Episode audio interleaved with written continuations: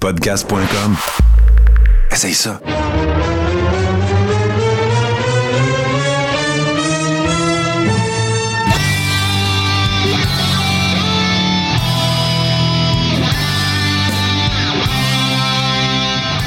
Alors oui, c'est encore une fois, chers amis, avec cette atrocité de chemise que je qu'on se retrouve encore une fois.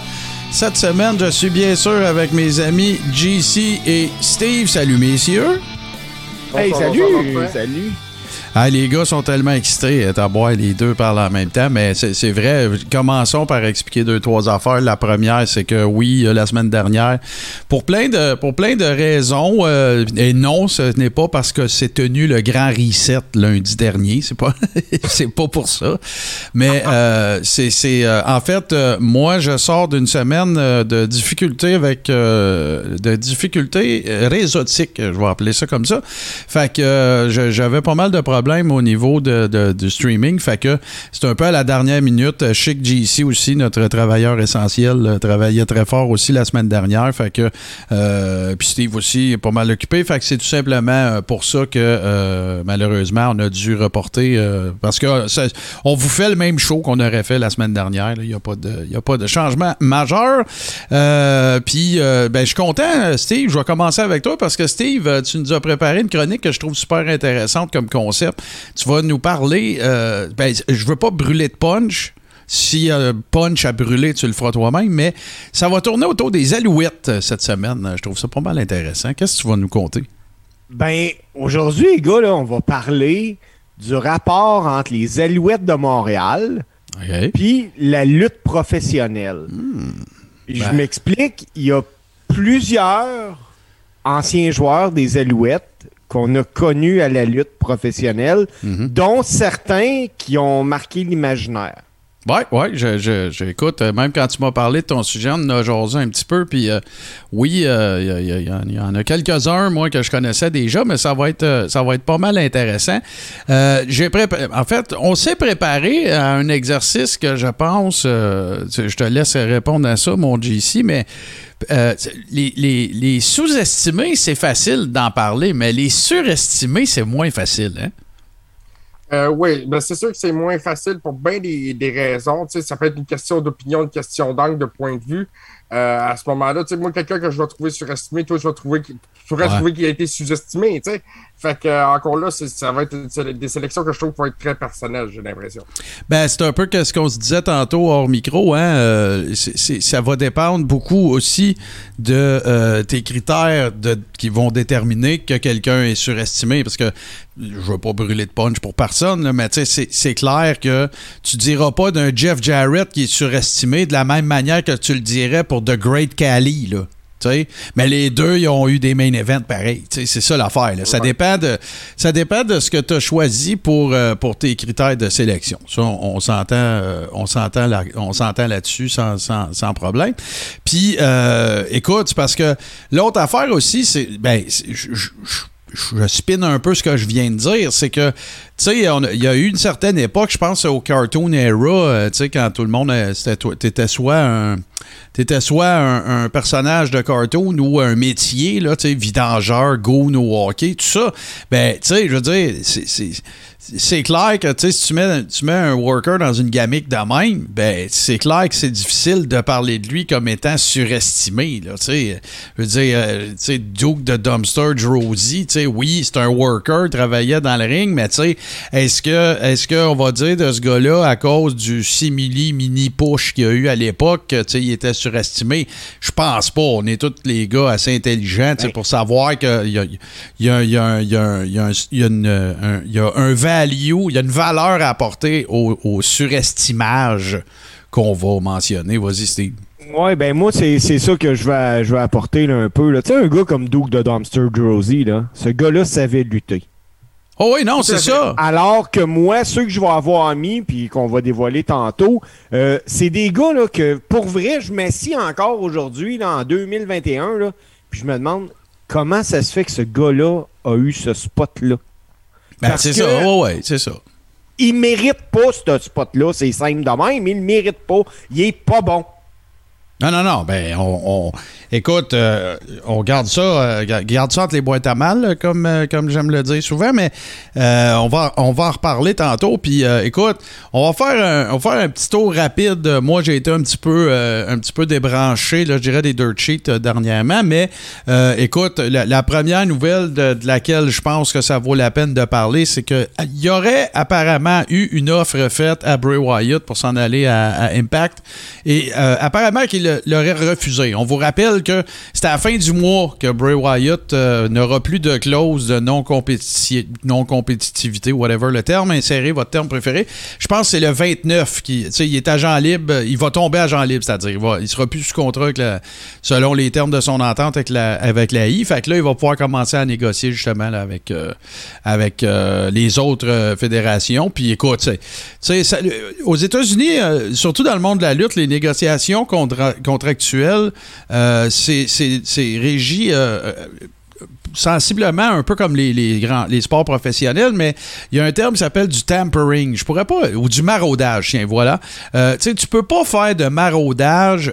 Tu, peux être reconnu là, de, coupable de pratique illégale si tu fais du maraudage avec quelqu'un qui est sous contrat. Tu sais, bon, ça veut pas non plus dire que c'est jamais arrivé qu'un joueur de hockey aille d'un tournoi de golf puis qu'il rencontre Lou Lamoriello puis qu'il jase pas. Sauf que, tu sais, si c'était faisable de démontrer ça sans euh, sans, euh, de mettre un doute raisonnable, ben, ça pourrait causer des problèmes aux parties impliquées. C'est la même affaire à la lutte. C'est déjà arrivé. Rappelez-vous quand Alex Luger s'est ramassé à, WCW Nitro. Euh, rappelez-vous de, Rick Rude qui s'est ramassé sur le même show deux soirs. en fait, le même soir, dans deux shows, il était à Nitro puis à, Raw parce que Raw était pris tape et tout ça. Ben ça, ça veut pas nécessairement dire qu'il y a eu du maraudage. Sauf que ça veut aussi dire que les, compagnies impliquées étaient tellement niaiseuses qu'ils savaient pas que le contrat de leurs euh, était terminé. fait Ils n'ont pas pris note de ça, je pense. Non, exactement. Il n'y a pas longtemps encore avec Adam Cole. Écoute, le contrat finissait, puis eux autres, ils savaient même pas.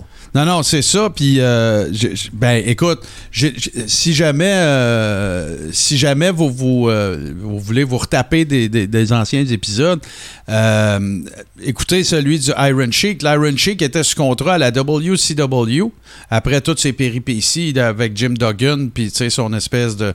Puis écoute, ils, ont essayé de faire des, quelques, programmes avec lui, puis finalement, ben, ça n'a rien donné. Fait qu'il est devenu une espèce de jobber de luxe.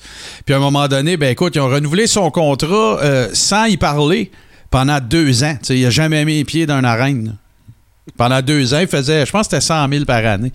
Fait que euh, il y en a d'autres aussi. Euh, Brad Armstrong aussi en est un bon exemple. Lui aussi, ils ont renouvelé son contrat genre pendant, pendant deux ans. il y avait une clause de Genre, automatique. Ben, c'est ça. si on ne dit pas, euh, tu sais, parce que souvent dans des ententes, moi, regarde, les podcasts, c'est ça, là, tu sais, c'est pas si on renouvelle pas, t'es plus à notre emploi. Non, c'est si on, si on te dit pas à l'intérieur de 30 jours qu'on renouvelle pas, t'es encore sous contrat. Fait que c'était ça, c'était ça, eux autres, que ça, que ça donnait comme, comme résultat. Fait que c'est vraiment, c'est, vraiment comique.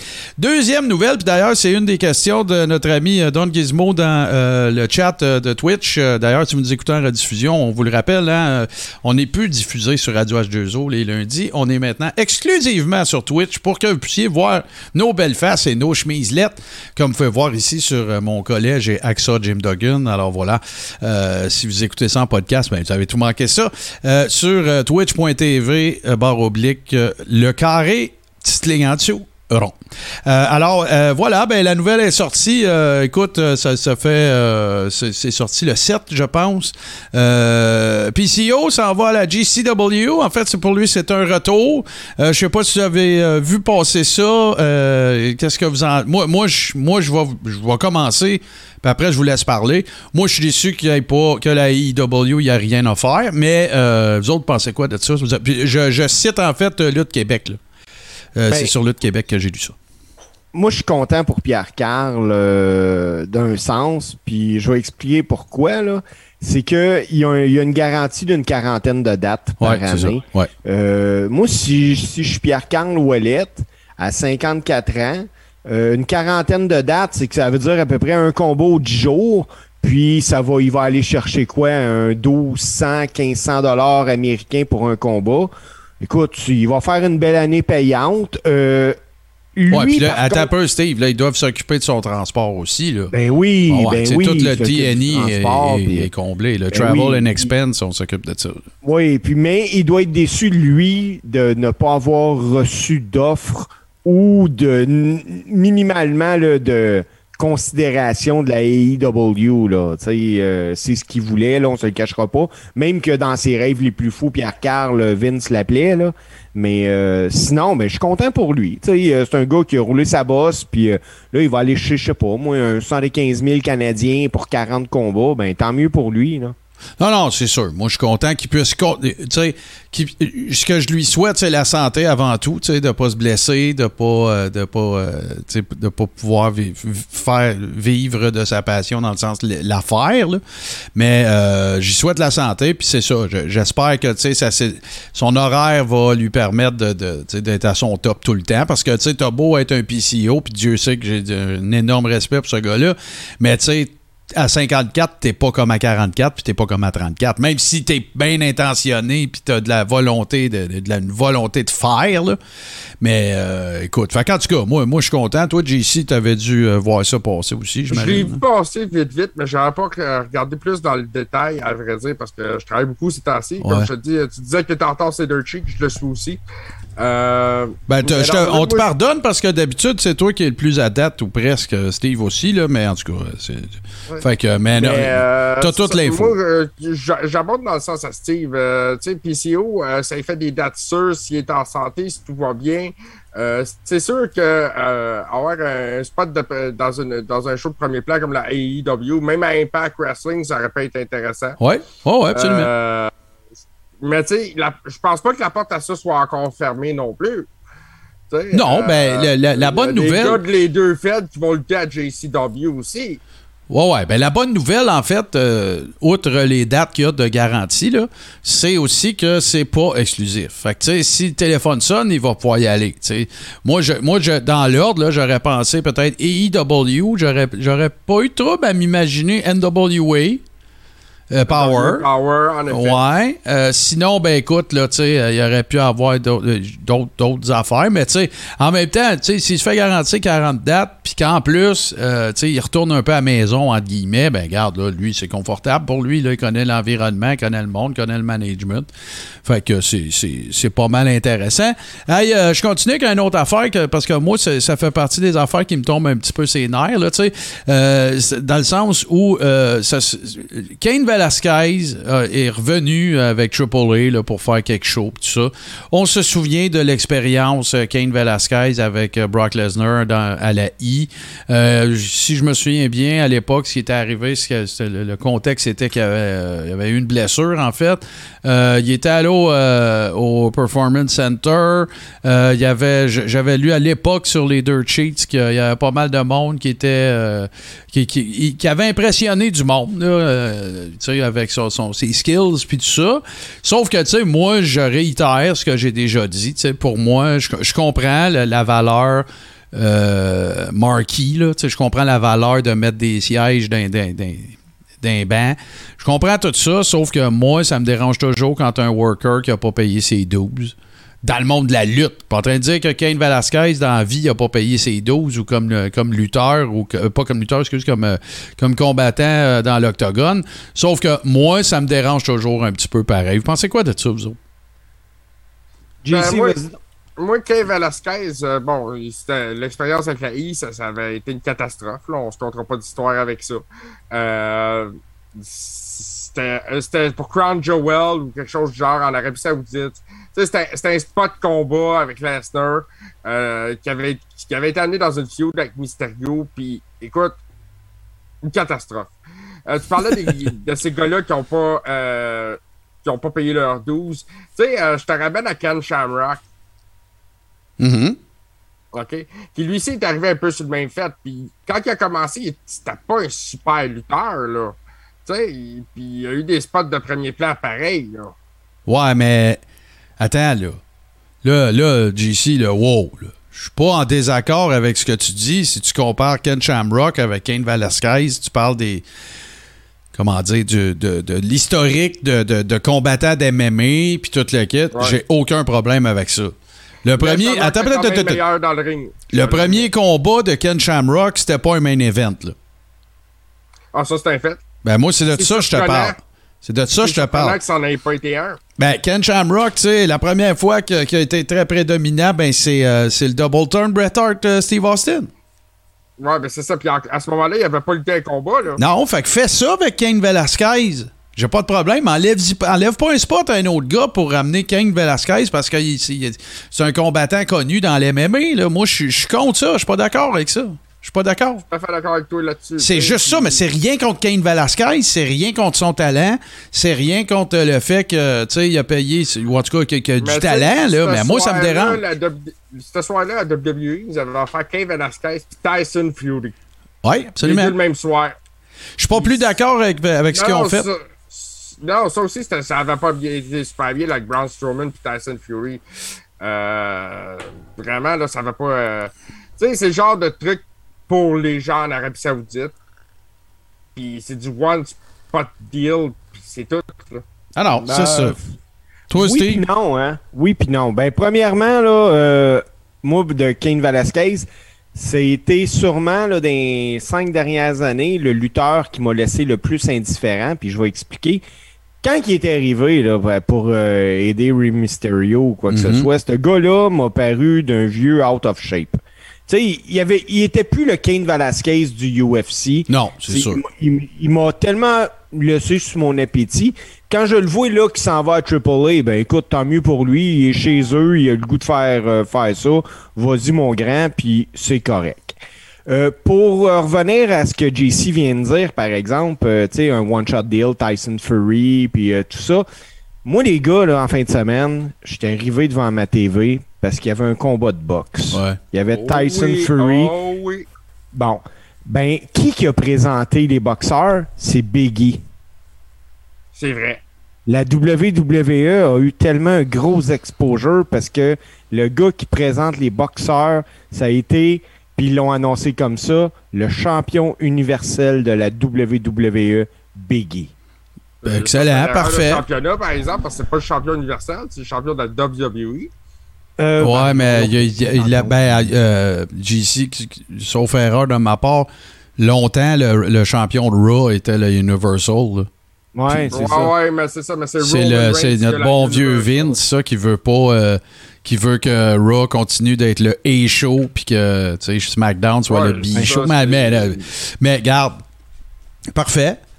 Euh, C'est excellent. mais qu'il y ait un championnat du monde, euh, tu sais, mais qu'il y ait un main event qui va être euh, Reigns contre, euh, contre euh, Lesnar, ben, emmener Tyson Fury présenter le combat. J'ai pas de problème avec ça, moi. Ça se peut, ça se peut. Moi, je pense que la WWE a profité d'une opportunité donnée parce qu'il y avait une certaine, euh, un certain matchmaking euh, qui était fait par Tyson Fury, puis la porte était déjà ouverte là, pour euh, Hey, on va on va arriver, on va euh, le Oh ouais, ben ouais. ben Puis écoute, euh, là, si c'est pour faire du PR, je vais toujours être pauvre. Tu peux pas dire à un gars comment gérer sa business. Sauf que moi, je- si je me mets du point de vue du worker, ça me ferait chier. Ah ben oui, puis moi là, écoute, en tant que worker, là, je vais vous dire les gars, puis pour vrai, je- ça, ça me fait rager. Puis si j'étais pas minimalement un peu professionnel, je chacrais présentement là. Mm. Quand je vois des gars comme Dominique Mysterio à TV, j'ai le goût de farmer, j'ai le goût de défoncer ma TV, c'est simple de même là. Des gars qui ont pas payé leur doute, puis qui ont pas d'affaires là, puis que si la WWE avait pas voulu signer son père, puis que le père il dit ben ok, mais tu vas donner un spot à mon fils. Et- Ben, écoute, voilà. Ces gars-là n'ont pas d'affaires là. C'est clair. Euh, dernière. Pardon, dernière petite nouvelle avant qu'on passe à ton segment, Steve. euh, un autre, euh, ça c'est une rumeur qui, qui vivote, euh, ça, ça fait quand même un, bon bout de temps. Mais euh, Page qui sera en train de, de préparer un retour à la WWE comme, comme, comme worker active. Plusieurs indices souvent là, sur, sur ses comptes Twitter, puis ainsi de suite. Puis là, ben, un peu dans la main, dans la foulée de Edge puis de Daniel Bryan, c'est-à-dire que c'est passé quelques années après le diagnostic Euh, ça a repris, ça a refusé euh, mieux qu'on s'y attendait. Euh, il y a assurément, probablement, un peu de nostalgie là-dedans, comme c'était le cas de Daniel Bryan. Pour ceux qui ont écouté euh, Total Divas, là, on a vu euh, Daniel Bryan, à moins qu'il mérite un Oscar pour euh, le meilleur acteur, là. Mais écoute, là, broyé parce qu'il pouvait plus worker, il pouvait plus travailler. Même chose avec Edge, qu'on voyait, Edge participait, à part, tu sais, qui est resté toujours proche de la I, là, avec Christian, puis le show, puis toutes les affaires, là, la création de contenu en ligne. Il, gravitait toujours autour de tous les gars de la I, puis des autres lutteurs qui avaient soit des chaînes YouTube, ou tu sais, tu le vois que le gars il est pas capable de décrocher, puis tout. Puis, euh, ben, Paige, c'était un peu pareil, là, depuis euh, quelques mois. Puis Dieu sait qu'elle revient de loin, là. On a juste à penser euh, euh, ses niaiseries avec Del Rios, puis en tout cas, les, les, pat- les flagos qu'elle a fait, comme on dit par chez nous, les flagos, les, les, les petites erreurs de jugement, on va appeler ça comme ça. Même affaire avec euh, Xavier Woods, puis en tout cas, on, on tombera pas Ben, dans le... C'est pour ça, Martin. que tombera pas dans que l'éco-crevette, là. Pour Ouais. ça que je crois pas au retour de Page à la WWE.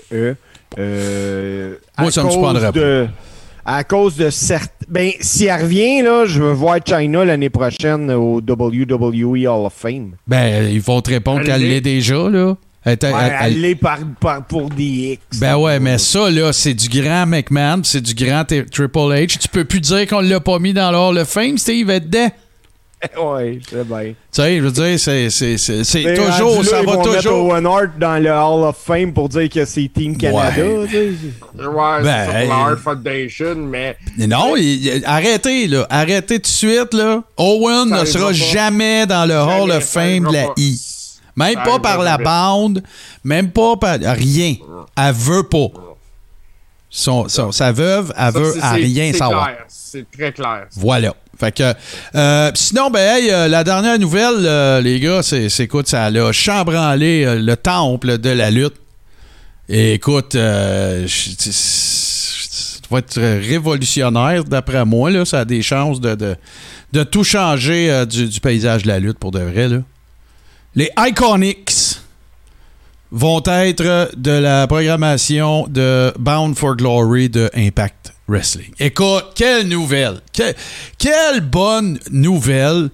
Euh, moi, je suis content de revoir Peyton Royce dans le monde de la lutte. Alors, je voulais juste vous dire ça. Je le dis Eh, comme ça. moi- Écoute, Moi, Martin, là.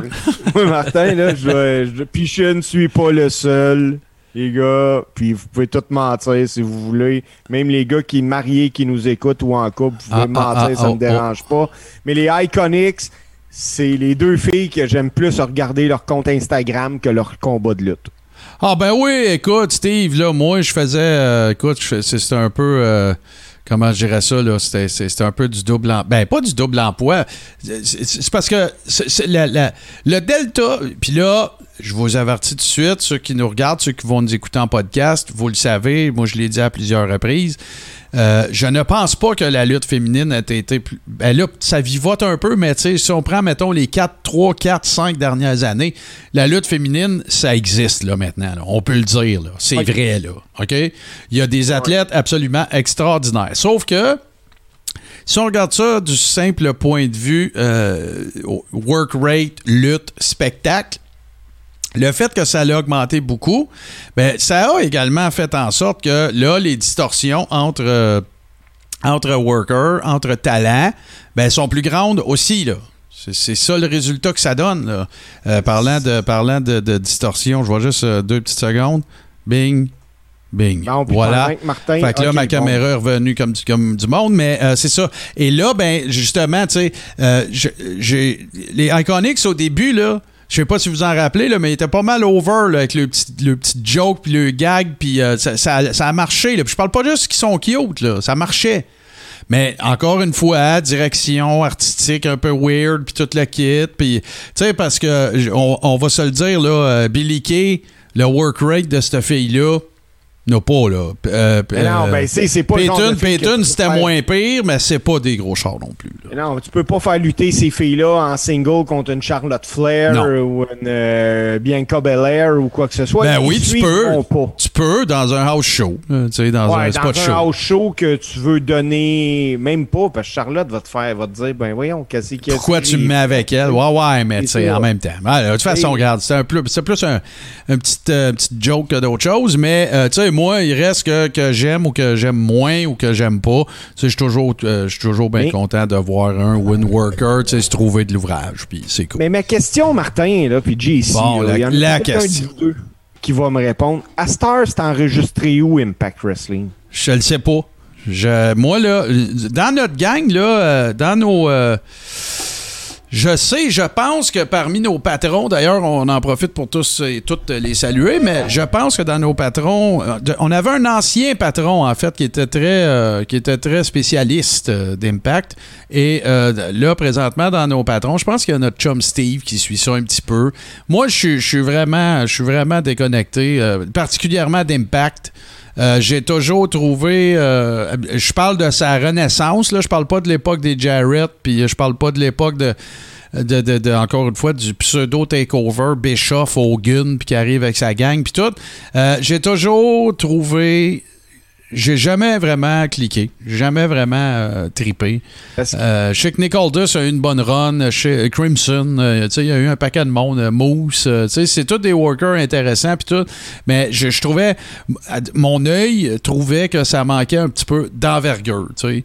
Puis, puis c'est pas méchant quand je dis ça parce que je trouve que ROH en a plus que autres. C'est pas une affaire d'indie, ça n'a rien à voir. C'est pas... Mais moi, ma question est, est-ce que... Parce qu'à un moment donné, là, c'était rendu que c'était enregistré au Canada, ça. Ouais, ouais, ben ça appartient à une compagnie canadienne. Oui. Puis là, je me dis... Puis ça a été... Moi, quand j'ai su que Pierre Carl avait signé justement euh, aux États, je me disais, écoute, Impact Wrestling, si c'est enregistré au Canada, euh, il était gagnant dans les conditions actuelles d'aller signer avec Impact Wrestling. Puis là, qu- quand je vois les Iconics qui vont venir peut-être au Canada pour des tapings TV, puis que je sais tout ce que ça l'implique, je me dis, voyons, ils sont-ils rendus qu'ils ré- réenregistrent leur émission aux États-Unis, eux autres? Ben écoute, je suis en train de, je suis en train de regarder. Regarde, il y a Bound for Glory qui est le 23 octobre, euh, qui est à Vegas. Euh, Il y a des tapings en octobre à Vegas aussi. Vegas, Vegas, Vegas. Euh, moi, ça me donne pas l'impression que c'est bien ben ailleurs que là, en tout cas pour un méchant bout. Ben, écoute, je j'ai pas d'autres informations à te, à te donner à ce stade-ci. Là. Ok. Euh, Puis- je peux pas te confirmer que c'est au Canada. Je peux te confirmer, Ouais. par exemple, ça appartient à des intérêts canadiens. Oui, c'est ça. Puis, euh, Martin, une dernière nouvelle, puis je voudrais, je Ouais, m'en ouais, voudrais te passer à côté de ça. Ben oui. Euh, pour nos patrons euh, ou les gens qui nous écoutent ou quoi que ce soit. Là, je veux pas faire euh, de, de promotion, de vaccination ou quoi que ce soit, mais je peux vous dire que dans quelques jours seront disponibles les billets pour l'enregistrement, ben, pour un show, un house show de la WWE à la place Belle à Laval au mois de décembre. Ouais, ouais, ouais. Ben, j'ai vu que Pat euh, Laprade avait sorti ça euh, pas mal euh, exclusivement. Euh, écoute, j'imagine que ça va être Raw SmackDown, ou c'est vraiment carrément des house shows? Ben, c'est un, house show, euh, mais souvent dans le temps de Noël, là, euh, ils, ils Ouais, mergent ouais, les brands ensemble, là, donc soyez pas surpris si jamais vous voyez un Kevin Owen puis un Sami Zayn à Laval, même s'il y en a un qui est SmackDown, un à Raw ou quoi que ce soit. là. Ben, c'est intéressant. Écoute, euh, je ne sais pas. euh, J'imagine que la raison pour laquelle c'est au, euh, à, à Laval, c'est peut-être s'il y avait un conflit avec euh, ce qui se passe au Centre Bell. Je sais pas. Ben, c'est que souvent au Centre Bell, dans le temps de Noël, c'est euh, casse-noisette. ouais, ouais. Puis les, les. Ice Capades. Puis ouais, ouais. Puis et aussi, on se le cachera pas, un house show fait deux ans qu'ils sont pas venus, tout ça. Tu sais, ça se pourrait qu'on attire juste un 5000 personnes, puis à la place belle, un 5000, c'est plein, c'est le fun. Ouais, ouais, tu fais une bonne. Ben justement, ça me fait penser que moi, la dernière fois que j'y suis allé, euh, c'était SmackDown et euh, je passe. Pardon, je passe mes. euh, Sincère salutations à mon ami euh, Carl Leduc. Et euh, je le dis à toi et chaud, mais là, il faudrait bien que je l'appelle pour qu'on, qu'il vienne faire un tour, nous parler de ce qui se passe de bon avec, euh, avec ses affaires. Ça fait longtemps que je n'y ai pas parlé à Carl. Je sais qu'au mois d'août, il a lancé son école et tout ça, puis que ça a l'air de, bien aller ses affaires. fait qu'on va, je, vais, je vais contacter Carl, puis on essaiera de, de- faire une entrevue avec lui. Ben là, toi, tu vas nous parler des Alouettes, mon cher Steve. Alors, pour ceux qui se joignent à nous ou ceux qui ne sont pas au courant de notre format, je vais briser un petit peu le café pour vous dire que, alors que nous faisons, évidemment, nous présentons euh, le, show comme tel, l'épisode 15 de, cette semaine, euh, ben, on fait aussi l'enregistrement du podcast. Alors, ça va arriver des fois qu'on met de la musique, puis des tunes, puis des affaires comme ça. Fait que, euh, voici. Donc, tout de suite après ceci, on revient avec notre, notre chum, pardon, Steve, qui va nous parler des Alouettes de Montréal et de, des, des workers qui, euh, qui sont passés par là et de certains d'ailleurs qui ont eu euh, pas mal d'impact. Fait qu'on vous revient tout de suite après cette très courte pause. Les casseurs, ils les dénoncent. Les charlatans, ils les pourfendent. Les mythes, ils les brisent. Les tabous, ils les enculent.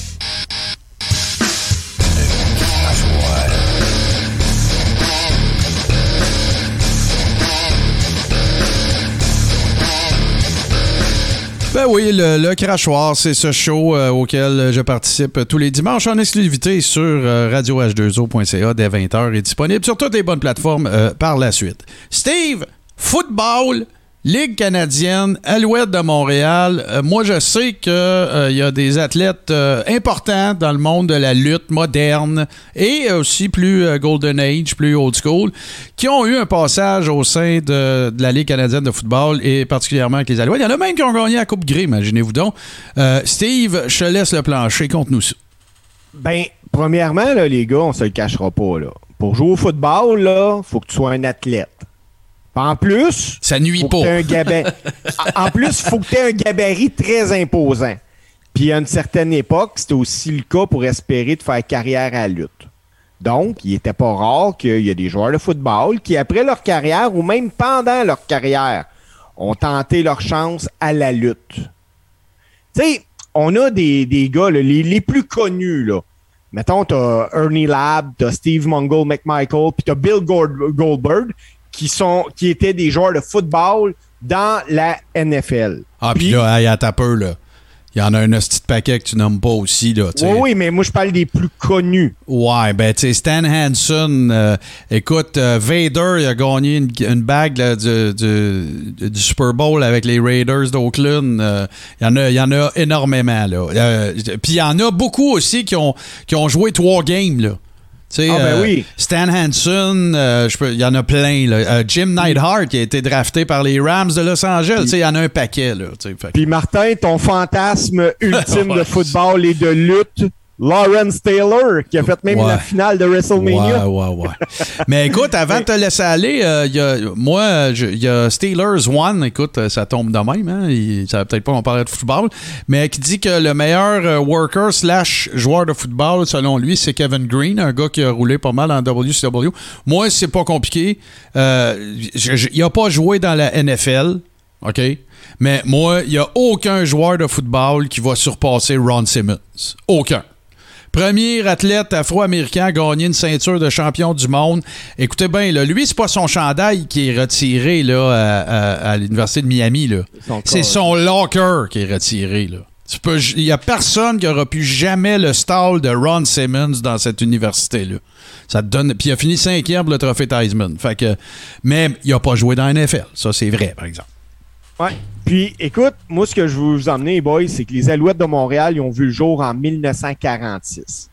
Puis, ils ont voulu profiter du fait que Jackie Robinson avait connu une popularité incroyable à Montréal avec euh, le baseball. Eux, le club de football, ont donc offert un contrat à Herb Trawick.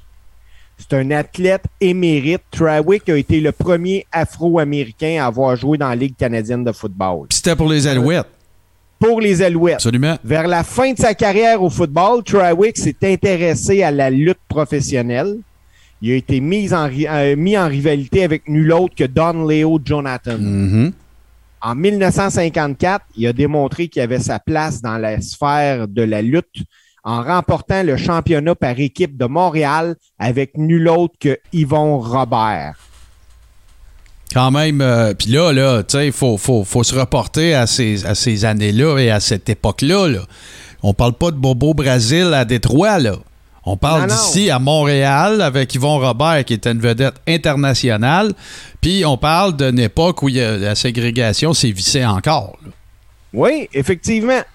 Le deuxième footballeur à avoir fait le saut en lutte professionnelle, lui, il a joué juste une saison avec les Alouettes, puis c'est en 1963. Mais il était déjà considéré comme l'un des meilleurs Oh, Canadiens de football. euh, reprends-nous ça parce que t'as gelé, Steve. Il a été considéré comme l'un des meilleurs, quoi? Meilleur joueur de l'histoire de la Ligue canadienne de football. Parfait. Je parle d'Angelo Mosca. Ouais. Puis Angelo Mosca, là aussi, euh, euh, tu sais, on parlait un moment donné, là, je, je vais juste faire un petit aparté rapide, mais tu sais, on parlait de, de lutteurs qui faisaient peur, là. C'en était un, lui, avec, là. Tu sais, super sympathique, tu le vois en show interview, ça a l'air d'un grand-papa super gentil, à les plus âgé, là. Mais à l'époque, un, il était gigantesque. Puis deux, il avait une voix, tu sais, il parlait comme un ours un peu, là. Puis euh, pas Mad Dog, là, on comparera pas, mais non, non, Angelo Mosca aussi, là, ça a euh, Puis, ce qui est intéressant dans son cas, lui, à Mosca, c'est que les salaires, les gars, là, des, des joueurs de, de football dans le temps, là, Ben, c'était vraiment pas les mêmes qu'aujourd'hui. Ben, puis même aujourd'hui, ben, si tu parles de la Ligue canadienne d'aujourd'hui, Ligue ça, il y en a, canadienne. c'est les enfants pauvres du football Ben oui. professionnel, là, on va le Ben, dire. ce qui est drôle avec Angelo Mosca, c'est qu'il a commencé à lutter en 59, soit quatre ans avant d'arriver avec les Alouettes. En fait, là, il luttait entre les saisons de football. Ben oui, ben ça, ça là, ça a, même, euh, ça a même longtemps été un running gag pour un joueur de football quand il se pétait un genou ou whatever. Le running gag, c'était, ouais, je vais aller faire de la lutte. Ben oui, lui, Mosca, il est entraîné par un certain Eddie Quinn. Mhm. Eddie Puis- Quinn qui a été promoteur ici, puis qui a été promoteur Ben oui. à Boston, puis euh, Puis Mosca, lui, s'est retiré du football pour se consacrer à la lutte professionnelle en 1972 sous le nom de King Kong Mosca. voilà.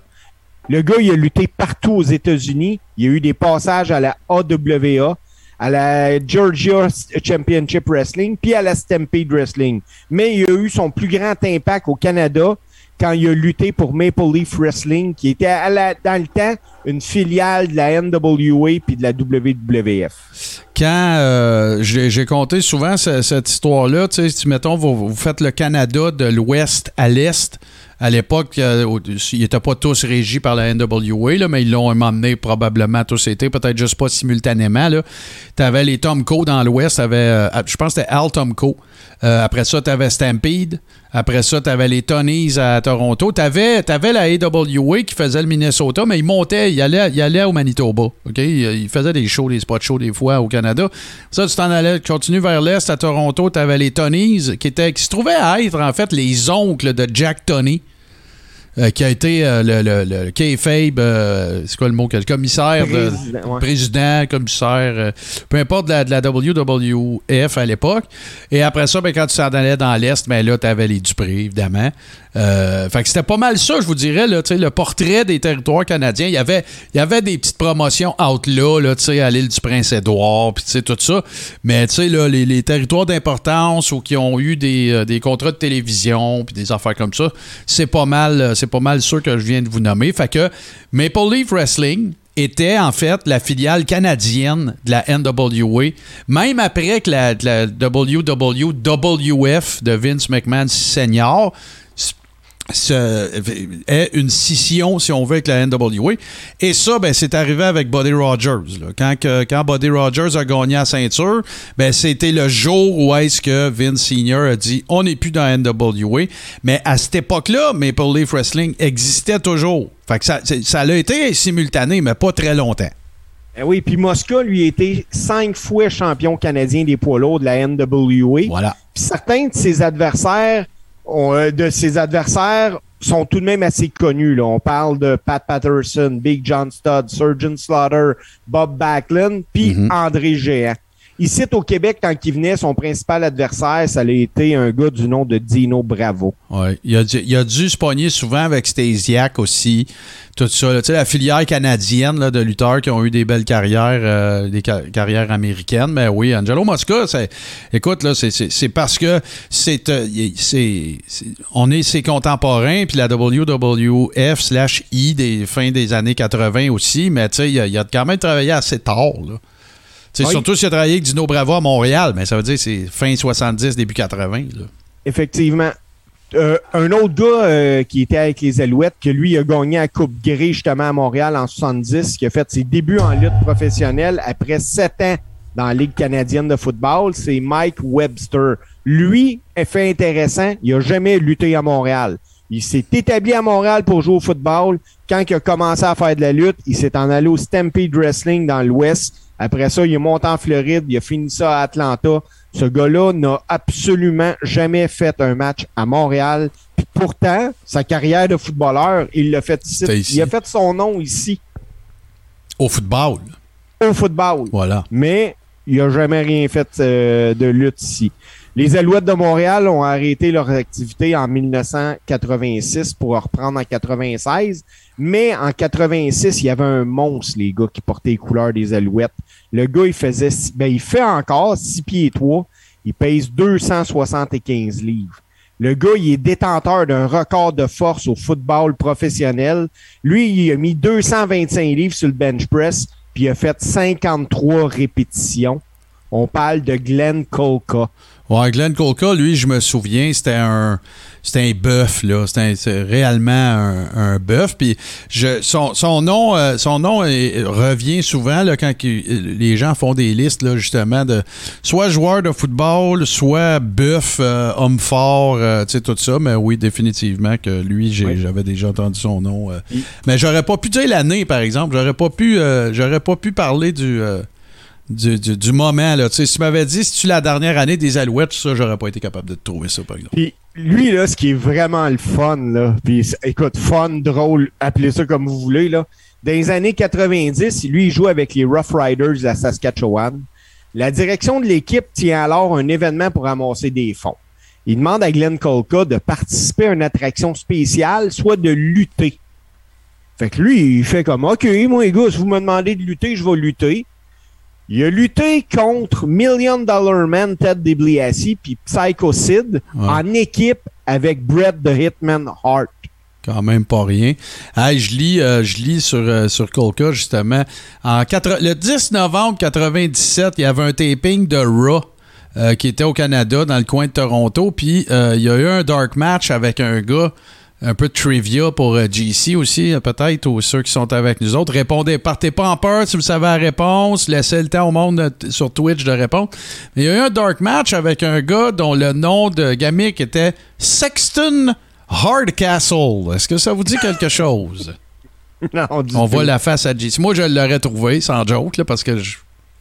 Mais c'est un Ben, worker très connu canadien. je vais dire, je vais dire Val Venus. Non, c'est pas fou, mais c'est pas ça. Parce que, vous voyez, c'est vrai, Sexton Hardcastle. là.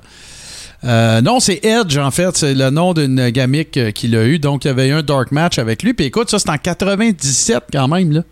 Ouais, Euh, ben, c'est ça. en 97, là, quand il a signé avec la WWF, Colga, là, lui, là, il devait participer au Survivor Series puis être le membre secret de Team Canada. Ouais, ouais. Mais à la dernière minute, les plans ont changé. Ben, écoute, ça ressemble un peu. euh, comment il s'appelait, l'Australien, là, qui était supposé d'être en tag team avec euh, Undertaker à Mania 17, je pense, à Seattle, là. Euh, Nathan Jordan. Nathan Jor- euh, Jones. Nathan, Jones. Jones, ouais. Voilà. Euh, mélangeais avec Or- Orlando Jordan. Ouais, ouais, mais lui avec, c'est un exemple de, talent, le look, il a tout, puis tout le kit. Puis ils sont arrivés quelques jours avant le, avant le, le- avant Mania, puis on fait, non, non, non, on crisse pas ce gars-là dans le ring avec Kane, Big Show, puis Taker, là, il est ben trop green. là. Finalement, ben, il avait juste fait un genre de run-in à la fin, puis il avait fait un, un high kick, je me souviens plus qui, le boot to the face, là. Mais en tout cas, Nathan Jones, oui, c'en est un. Mais oui, Kolka, euh, ben, regarde, c'est un autre exemple, tu sais, de worker tu regarde, euh, même euh, Gronkowski, c'était la même affaire, là, tu sais, quand il a fait son petit, son petit spot à Mania, il était dans, tu sais, Vince, il aime ça, là. Ils sont gros, ils ont joué dans la NFL, ils ont des gros followings sur les médias sociaux, dans le cas de Gronk, là, tout ça, fait que, regarde, là, tu tombes en plein... euh, tu tombes en plein dans, dans- dans le bullseye de, de- de- dans le bullseye de qu'est-ce que Vince cherche. Puis là, ben tu vois, regarde, même le fameux Mania qui était supposé de hoster, puis tout le kit, puis là, il est allé signer, c'était-tu que les Buccaneers, je pense, euh, qui était c'est où est-ce que Brady s'en allait, en tout cas. Puis euh, là, ça a comme tout fait foirer plein à Vince, puis regarde. Ah oui, puis mais c'est pas d'hier, là, les gars. Moi, je me rappelle, là, je suis jeune, puis euh, il y avait une bataille royale, puis Vince avait emmené des gars de la NFL là-dedans. Ben, là. c'était à Mania 2. C'était les, Oui. c'était les Mania 2, Bears. Oh, ouais. Ouais, c'est ça. Puis pour revenir aux Alouettes, les boys, parce que là, là, on s'écarte. Puis là, ça, je veux vraiment en parler de celui-là. Il y a un autre lutteur ou footballeur, appelez-les comme vous- que vous voulez, là, qu'il y a un titre d'athlète assez incroyable. Mettons, c'est un total package. Ah, voilà. Puis on parle d'un gars que je vais scraper son nom de famille. Parce que s'il y a un nom de famille à coucher droit, Ouais. C'est Larry. Moi, je, écoute, si j'essaie de prononcer ça, Ben, je tu dis pas. pas. Non, tu dis pas le P. Fluff? C'est, il me semble que c'est Fold. Mais tu prononces pas le P au début. C'est ça. P-H-O, euh, P-F-O-H-L ou quelque chose de même? Oui, c'est ça. Bon. Lui, là, il a endossé les couleurs des Alouettes de Montréal pendant trois saisons. Avec les Alouettes, là, dans ses deux dernières saisons, il a remporté, il a empoché des salaires de 30 000 puis de 36 000. Ben, il a gagné la Coupe Grey. une- C'était vraiment une grosse somme à l'époque dans la Ligue canadienne de football parce que, pour vous donner une idée, là, habituellement, le salaire moyen était de 18 000. Oh, ouais, puis il a, il a gagné la Coupe Grey aussi. Là. Il a gagné la Coupe Grey, puis ce gars-là avait un look qui était assez incroyable, puis il est devenu Lex Luger. Oh, ouais, absolument. Puis écoute, euh, lui, là, en fait, là, c'était un espoir à tous les levels, OK? C'est un, un athlète multisport, en, en plus, track and field, football, basket, plein paquet d'affaires. Je veux pas en nommer puis que ça soit pas vrai, là. Mais, euh, fait que là, il y a eu des tryouts à la NFL, ça n'a pas marché. Il est venu à la Ligue canadienne, ça n'a pas marché. Puis après ça, je sais pas si vous vous souvenez, mais il y avait eu, je pense que ça s'appelait la USFL. Euh, puis il y avait une équipe à Nashville. Puis euh, Jerry the King Lawler était chum avec le coach. Et là, ben, quand ils sont rentrés. Puis il y a eu des blessures aussi, Lex Luger, à son crédit, à, sa défense. Là, c'est pas juste une affaire de. Il avait pas le talent, là, il, s'est blessé. Puis euh, euh, il avait déjà commencé à avoir des conversations. Est-ce qu'on amène Lex Luger? Parce que, tu sais, tous les territoires de la NWA, particulièrement du Sud, ils se vantent tous d'avoir parti tout le monde, tu sais. Euh, que, ce, soit euh, euh, Continental avec les Fuller, mettons, ils disent que c'est eux autres qui ont parti Psycho Sid, c'est eux autres qui ont parti Hogan, c'est eux autres qui ont parti Brutus Beefcake. Si tu parles à Jerry Jarrett puis King Lawler, ils disent que c'est eux autres qui les ont partis puis c'était à Nashville. Tu sais, regarde, là. fait que, mais toujours est-il que Lawler avait eu une conversation avec le coach de l'équipe de Nashville, j'oublie le nom, c'est pas important. Puis le coach de Nashville, il avait dit que, tu sais, dans le fond, Lex Luger, c'était un gars qui avait tout, mais qui avait les cordons du cœur qui traînait dans la marde. On parle, de, on parle de, de football à la fin, là. Fait que c'est ça qui a fait qu'il s'est pas ramassé à Nashville. Mais euh, Lex Luger, il a lutté pas mal partout. Euh, il a lutté, euh, écoute, il a lutté au Texas avec World Championship. Il a, été pour Bill Watts. Il était dans WCW. C'est un ancien horseman. On a fait, j'ai fait à un moment donné un, un chronique lutteur old school, me semble, sur lui. Et si vous vous attendez qu'il fasse partie de ma liste des surestimés, ben je vous le dis tout de suite, il sera pas là. Euh, Il a été entraîné par Hiro Matsuda. Là. C'est moi, si t'as été Ouais. entraîné par Hiro Matsuda, là, t'as payé tes 12. C'est le même gars qui a cassé la jambe d'Hulk Hogan pour voir s'il reviendrait trois mois plus tard. Il s'est fait entraîner old school. Puis, pour conclure dans euh, ma chronique, les boys, je vais vous parler d'un gars qui a juste joué cinq parties avec les Alouettes de Montréal, puis il a joué ses cinq games en 1968. Le gars, il a fait le camp d'entraînement des St. Peters à Calgary, mais il était retranché. Puis c'était à ce moment-là que les Alouettes, parce que quand tu retranches un joueur, les autres équipes à l'époque pouvaient le, euh, le- le réclamer. Lui a été réclamé. Il a joué cinq games avec les Alouettes. Puis, à la fin de l'année, il avait le choix soit il, il essayait de se retrouver une autre équipe dans la Ligue canadienne, ou bien il se dirigeait vers la lutte parce qu'il y avait déjà un offre de fait par un certain Stewart. Le gars de, son nom, Wayne Coleman, qui dit pas grand-chose aux gens, mais son nom de lutteur, c'est nul autre que Superstar Bailey Graham. Moi, ça, je le savais, puis je savais que son nom, c'était Wayne Coleman, mais. euh, moi, j'ai déjà parlé de Superstar Billy Graham en masse dans le Coréron, mais c'est pas compliqué. Là. Superstar Billy, euh, Graham, c'est, selon moi, surtout qu'il a, été actif surtout dans les années 70. Euh, depuis 1970, à l'exception de quelques noms qu'on connaît tous, là, on peut mettre Hogan là-dedans, ça a été le lutteur le plus influent sur la lutte qu'on regarde aujourd'hui. Et je m'explique, c'est qu'il n'était pas juste un phénomène euh, à regarder, parce que physiquement, il n'y avait jamais eu de superstar Billy Graham avant lui. Mais c'est pour ses- son talent sur le micro. Il a révolutionné la lutte complètement. Ric Flair s'est inspiré de lui. La première gamique de Ric Flair, c'était du tie-dye, puis c'était Superstar Billy Graham avec les grosses lunettes fumées. Là, oubliez pas ça. Hogan, c'est exactement la même affaire. Dusty Rhodes tripait bien raide sur Superstar Billy Graham. Fait que tous les champions de Mike de l'époque old school se sont inspirés de Superstar Billy Graham. Et si vous vous demandez pourquoi, c'est pas compliqué. Dans sa jeune vingtaine, il a été preacher. Je sais pas si tu savais ça, Steve, mais Billy Non, Graham a été pas. preacher. Tu sais, là, là, le, le- le bon vieux preacher dans une tente, là, pas loin de, d'une fête agricole, là, un state fair ou des affaires comme ça, puis il prêchait. C'est de là que lui viennent euh, toutes ces tourneurs de phrases, euh, too sweet to be sour, euh, tu sais, tout ça, là. C'est pas Dusty Rhodes qui a inventé ça, c'est Superstar Billy Graham. Puis Billy Graham, là, les boys, là. Tu sais, oui, comme Martin dit, là, il y a un micro incroyable, Ah, il y avait un look incroyable.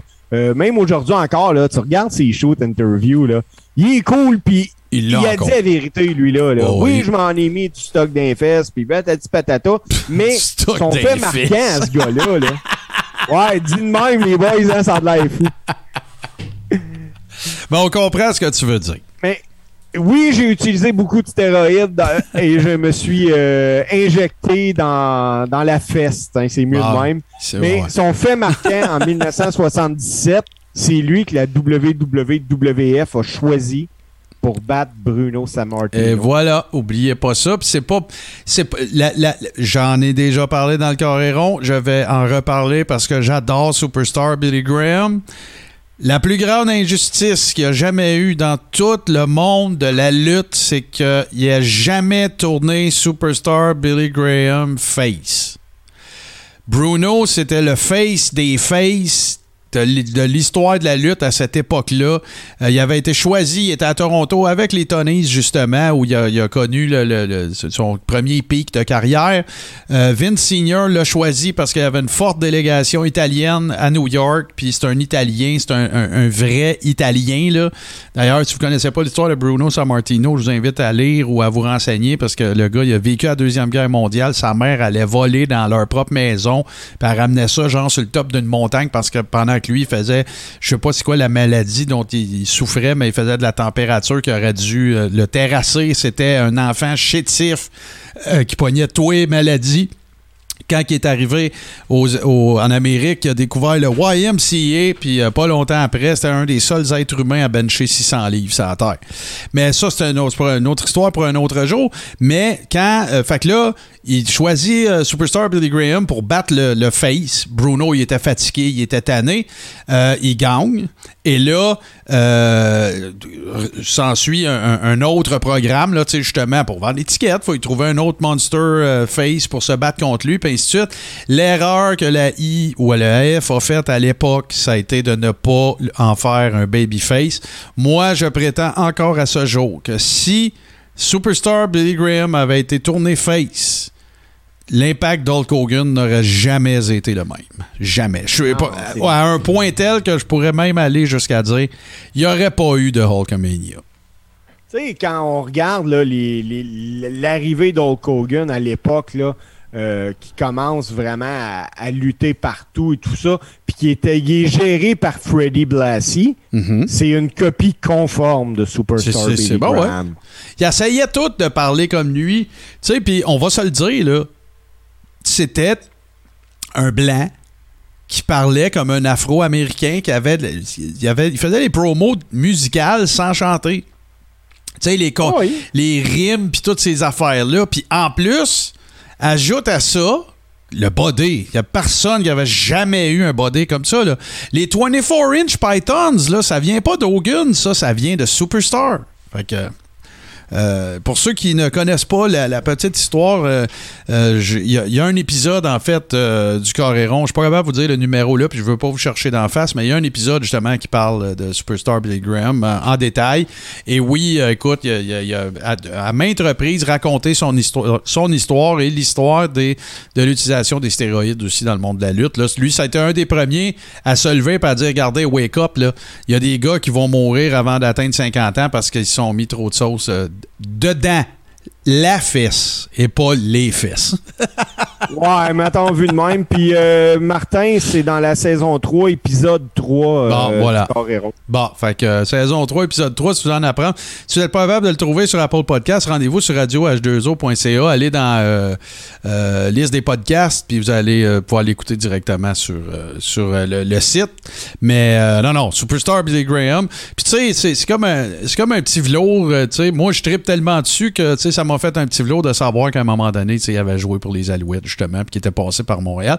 Puis je te, je pitch euh, une petite curve aussi, euh, si vous n'avez pas vu euh, sur Hannibal TV, si vous n'avez pas vu la show interview de Lex Luger aussi, il parle de son passage à Montréal. Euh, Puis moi, moi, moi, vous dire une affaire, les gars, petit aparté là-dessus. À toutes les fois que j'entends des gars qui sont passés par Montréal dans le temps, lutte internationale ou Grand Prix ou peu importe, euh, Lex Luger en est un, euh, Dr. D, David Schultz en est un autre, Jim Cornette a déjà dit ça publiquement. Ils pensent tous que les, Québécois francophones font exprès pour pas parler. Tu sais, ils, cachent le fait qu'ils sont capables de parler anglais. C'est par choix qu'ils leur répondent en français parce qu'ils sont trop sans dessin pour leur, parler en anglais. Ben écoutez bien, les workers, là, faites vos devoirs, parce que regarde, là, c'est, c'est, c'est de la bullshit. Bon, voilà. Fait que, euh, écoute, euh, Steve, si tu finis avec Superstar Billy Graham, d'après moi, c'est parce que t'en as pas d'autres à. c'est t'en Oui, pas. ben, J'ai deux derniers footballeurs, Ouais. euh, mais qui sont pas passés par Montréal. Là. Euh, des gars qui ont eu des carrières incroyables. Il y a un footballeur qui maintenant est devenu un acteur qui s'appelle The Rock. Ben oui, c'est sûr. Et on a un gars qui avait les couleurs des Eskimos d'Edmonton dans la Ligue canadienne de football, qui est maintenant champion universel, je pense, de la WWE, qui Ouais. est Roman Reigns. Ouais, ouais. Roman Reigns, même, euh, c'est drôle, hein, parce que tu, euh, tu sais, euh, lui, dans son cas, à lui, ça a été, c'était un espoir de la NFL. lui-ci, je pense qu'il, je me demande s'il était pas en, en Georgie ou quelque chose de même, s'il euh, il était pas euh, au, au collégial. The Rock, lui, c'était en, c'était en Floride, c'était à Miami, je pense. Et, euh, mais puis il y en a un autre que tu n'as pas nommé, qu'on peut pas ne pas nommer, puis ça a été dit dans le chat aussi. Tu peux pas, pas parler de Bill Goldberg, c'est sûr. Euh, lui, c'était Ben, avec lui, les il Falcons. a joué dans la Ligue. euh, Non, il n'a pas, joué dans- il a pas joué dans les Canadiennes, ça, t'as raison. Non, C'est- ça, mais je l'ai nommé euh, Goldberg au début, Ok, ok. Martin. Mais euh, On voilà. va le ben, nommer tantôt aussi. ah, ben là, écoute, tu viens de brûler un gros punch, mais je pense qu'il y en a une coupe qu'on va tout avoir sur nos listes. Merci, Steve. Super intéressant de voir ça d'un angle, d'un angle différent, justement. Il n'y a rien qui dit qu'éventuellement, on parlera pas non plus, tu sais, peut-être d'athlètes qui ont, qui, ont, qui ont joué dans, dans la dans la NFL aussi, puis qui ont eu des belles carrières dans, dans- la lutte professionnelle. Nous autres, on va faire une très courte pause, puis euh, il n'y aura pas de tambour ni de trompette. Ça va être notre top 5 des workers surestimés. Et euh, messieurs, je vais vous laisser aussi à euh, une ou deux mentions honorables. Fait que on vous revient tout de suite après ceci.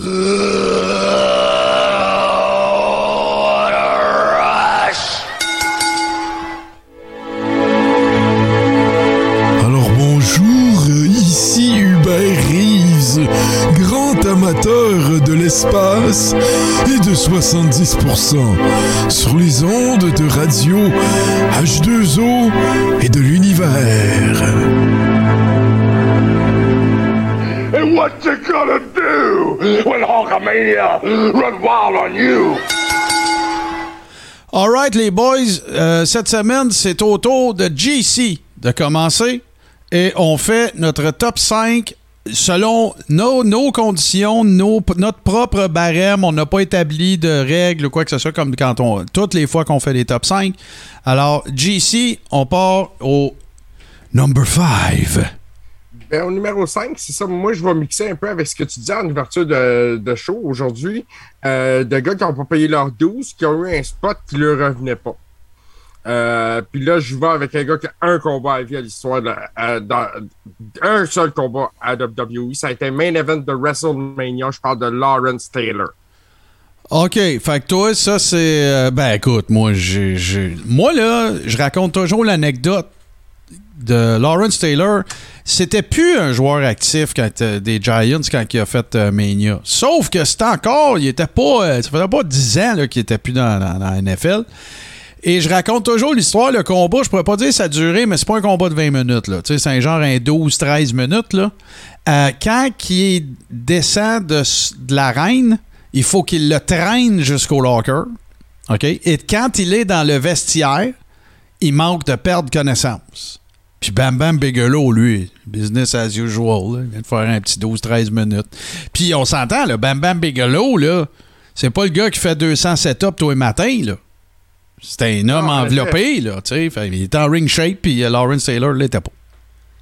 Moi, là, ce combat-là là, de Bam Bam Bigolo puis Lawrence Taylor, là, c'est un des plus gros botches que j'ai vu en main event de WrestleMania. Ah, ben oui, quand il fait son. Son closing. Ah, que- Bigolo est parti, là.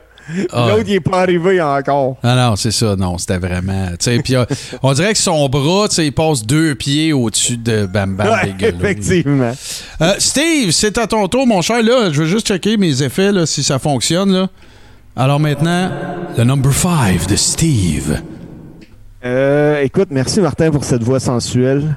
Euh, moi, là, les boys, c'est c'est pas parce qu'ils sont surévalués. Ben oui, ils étaient surévalués, mais c'est surtout parce que c'était réellement une copie cheap des Road Warriors. Puis je parle des Power of Pain, Warlord puis Barbarian. OK, mais là, attends un petit peu, là. Parce que là, là, tu sais, c'est. Je veux juste qu'on établisse des affaires pour que ce soit, pour que ce soit clair, là. OK? C'est c'est l'équipe que tu dis qui est overrated. Est-ce que ça veut dire que tu penses que Warlord et Barbar- Barbarian sont overrated aussi, là? Ah, effectivement. Bon, fait que c'est pas l'équipe, c'est les workers. Oui, oui, mais c'est, je voulais pas en nommer deux là, d'une shot, là, Martin. Ben non, Sinon, mais là, c'est parce que là, à date, les gars, ça va mal. Là. On a un joueur de football puis une équipe à date. Là. Tu sais? Eh, Ça, ça va s'améliorer. OK, Attends, parfait, attends, parfait. attends. Non, non, non, mais il n'y a pas de règle. là. Quand on fait des top 5, c'est vos top 5. J'ai pas de problème avec ça. Je fais je, rigueur calice. Je fais juste dire ça. mais non, non, non, mais écoute, là, moi, je te dirais que Barbarian, je suis pas sûr que, tu sais, je ferais un top 5 de l'histoire de la lutte avec lui. Warlord, par exemple, écoute, là, tu sais, y, y il y avait quoi, trois moves, là? Ah, et puis, puis ça allait être encore pire quand ils ont essayé de le garder après les Powers of Pain. Tu sais, là, il y avait un, un genre de masque euh, d'en face en métal. Là. Hey, c'était mauvais. Ouais, c'était mauvais. Vince, Vince aimait tellement ses gros bras. Là. Moi, je me rappelle d'un match entre le Warlord et le British Bulldog. Mhm. Ah, Ah ouais. ça. C'était, euh, en fait, c'était le battle des Power Slam. Parce qu'il y avait Ouais, tous les deux le même finisher. 7. Ouais, je pense que c'est ça. c'était mauvais. Mais euh, ce gars-là, par exemple, Warlord, euh, il est encore très gros. hein. Ah ouais, ouais, ben ouais, je l'ai vu dans un, je l'ai vu dans une show d'interview aussi là, puis non non, c'est encore là JC, je veux juste te dire qu'on voit juste la moitié de ta face. Fait que euh, la, la fait que, tu- fait que c'est ces deux workers là que tu vas mettre à ton numéro 5, mais En s'avèrent cinq, qu'ils sont ouais. en ils s'avèrent qu'ils sont en équipe, fait que là Effectivement. bon. Moi mon numéro 5, euh, moi je suis allé pour la, la, la, la simplicité en fait. Euh, moi j'ai fait un genre de mélange de est-ce que ce gars-là il a eu un push majeur Est-ce qu'il a été dans des angles majeurs? Et euh, est-ce que euh, a, fait beaucoup de main event? Fait que moi, mon numéro 5, c'est pas compliqué, c'est Ultimate Warrior. Et là, on s'entend. Par surévaluer, là, je veux pas dire que le gars était pas divertissant. J'aimais ça, sa musique. J'aimais ça quand il partait à la course. J'aimais ça quand il brossait les câbles. Sauf que le gars a eu. Il a jamais. Tu sais, à part quand il est arrivé puis qu'ils ont passé de Dingo Warrior à Ultimate Warrior puis tout, là. euh, à part quand ils ont passé cette petite période-là, il a toujours travaillé avec des jobs. Il a toujours travaillé avec des workers importants. Il y a eu une fiode avec Macho Man, il y a eu une fiode avec Rude. Il a fait une grosse run aussi, des euh, une tournée de house shows avec André. Euh, tu sais, je veux dire, il a travaillé avec du monde, euh, Hogan. Fait que, tu sais, il a toujours été mis dans des positions. euh, Puis, tu sais, le seul match duquel on pourrait dire que ça a eu de l'allure, c'est probablement le match le plus chorégraphié de l'histoire de la lutte. C'est Mania 6. C'est Pat Patterson qui a t- move pour move qui leur a tout montré. Puis ils sont entraînés. Euh, C'était à Poughkeepsie, je pense, peu importe, là où il y avait le centre d'entraînement à l'époque, là, avant le Performance Center, avant Florida Championship. Puis euh, moi, moi écoute, euh, oui, il y avait le Gorilla, il y avait le Gorilla Press, il y avait, euh, il y avait sa- son fameux, euh, son shoulder Flying block. tackle. Ouais, c'est ça, puis tout. Sauf que moi, j'ai jamais senti Ultimate Warrior dans son élément dans un ring. Autour du ring, pas de problème. Mais dans le ring, je l'ai jamais senti à sa place. Alors moi, mon numéro 5, c'est Ultimate Warrior. Maintenant, on passe au, euh, à GC pour number 4. Euh, au numéro 4, ben moi, je vais avec The Rock. Et Hein? tabaslac! OK, hey, laisse-le par- laissons-le parler. Non, on va s'entendre sur une affaire, là. J'y enlève rien. Le gars, il est talentueux, il a tout ce qu'il faut. OK? Mais il a été over-pushé à un certain moment donné. Ils nous l'ont rentré de force dans la gorge. Il faut quand même se, euh, l'admettre aussi. Que quand ils l'ont mis dans Nation of Domination, à ce moment-là, moi, je te dis pas qu'il été overrated tout le long de sa carrière. Je te dis qu'à un moment donné, dans ce plan-là, au niveau de la Nation of Domination, il était overrated.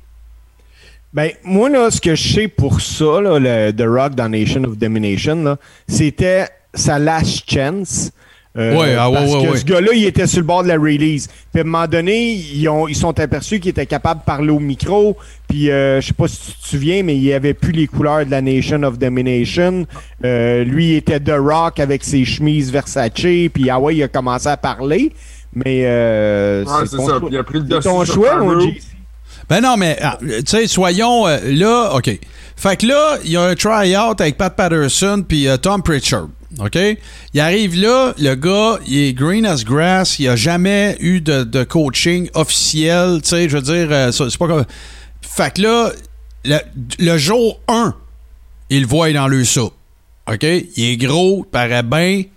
Euh, c'est une troisième génération, oubliez pas ça. Euh, ça, a, euh, ça a une grosse incidence pour Vince, ça, la tradition, blablabla.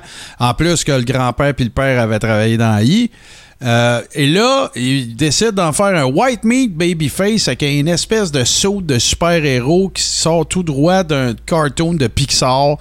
Euh, écoute, il y a des franges en sac à pain, puis c'est n'importe fucking quoi. Il y a une coupe de cheveux pas rapport, puis tout. Puis là, Pat Patterson, il arrêtait pas de dire souris. T'es un babyface, faut que tu souris. Là, il arrive tout le temps avec une grosse souris. Tu sais, il s'en va se battre, puis euh, on dirait qu'il vient de. Il s'en va péter une piñata. Tu sais, ça, ça, ça marche pas. Et là, ben, ça marche pas, ça marche pas. Puis là, ben, il est arrivé la même affaire qui est arrivée au Rougeau quand ils sont arrivés à I. Un paquet de babyface comme ça, que ça, la, la, la elle levait pas. Fait que le monde se sont mis à l'EUE. C'est Vince, un moment donné, qui a, qui a fait la même affaire à un moment donné avec les Rougeaux. Euh, il disait à The Rock, on va te tourner heel. Puis là arrive Nation of Domination, puis tout. Puis si vous vous souvenez, il y avait eu une fiode avec Ron Simmons, euh, qui, qui, à l'époque, Oui. euh, à cette époque-là, c'est comment il s'appelait déjà? Farouk. Euh, fait qu'il y a eu une fiode, puis là, ben, c'est là qu'un peu tout a implosé ou explosé. Parce que rappelez-vous, il y a même eu Ahmed Johnson là-dedans. Owen a déjà été dans Nation of Domination. C'était n'importe quoi. Il l'a échappé un petit peu, la Nation of Domination, mais moi, ça continue d'être une de mes factions favorites de tous les temps.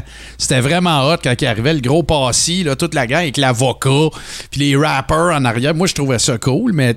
Fait que, tu sais, euh, Ah, le, false. c'était le- génial. Ouais, ouais, le False, il a, il a fait un commentaire que je trouve intelligent il a dit euh, euh, ce qu'il dit, c'est peut-être pas overrated, mais overpushé en esti. ça, je suis d'accord. Parce que c'est vrai qu'à un moment donné, c'était comme le The Rock Show. Là. Quand il a, même quand ils ont parti SmackDown, ça venait de The Rock. C'était comme le brand à The Rock. Ouais, mais tu sais, à ce moment-là, Austin aussi. Oh, ouais, ben non, écoute, c'est, garde. Euh, hey, devant une œuvre d'art, tout le monde a raison. On passe à Steve, number Four. Écoute, mon numéro 4, les gars, c'est simplement que ce gars-là est vraiment trop mauvais. Oui, dans une ruelle, j'aurais peur qu'il me foute une volée, mais si je bouge un petit peu plus vite que lui, d'après moi, je peux m'en sortir. C'est The Great Cali. Ah, ben écoute, moi,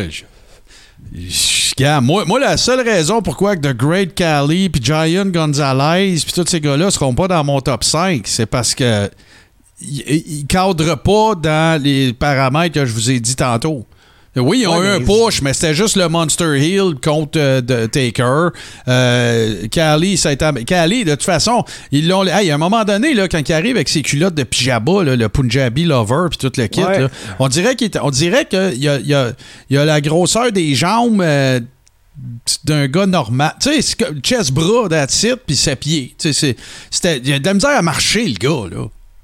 Ouais. Tu sais, gars-là, il s'est ramassé avec John Cena en- dans, dans- dans des main events. Oui, mais la raison était très simple, Steve. Un peu comme euh, Jinder Mahal, ça a été la même affaire. C'était pour aller chercher le marché euh, de l'Inde, euh, d'un contrat de TV. Oui. C'est tout. Ben oui. C'était du PR. Fait que moi, il est mauvais, c'est clair. Mais, ben, encore là, t'as le droit, c'est ton top 5. Moi, ça, c'est pas ben, les, paramètres que j'ai choisis pour dire de quelqu'un qui est overrated. Mais si c'est il est mauvais, hostie, il est mauvais en salle, puis oui, c'est vrai, il y a eu des programmes avec des workers ben trop qualifiés pour lui, puis il était mauvais à un point tel que c'était même pas possible de le faire bien paraître. Puis là, ben, je Ah vous non. cite Taker puis euh, Giant Gonzalez à Mania 9. tu sais, tu sais.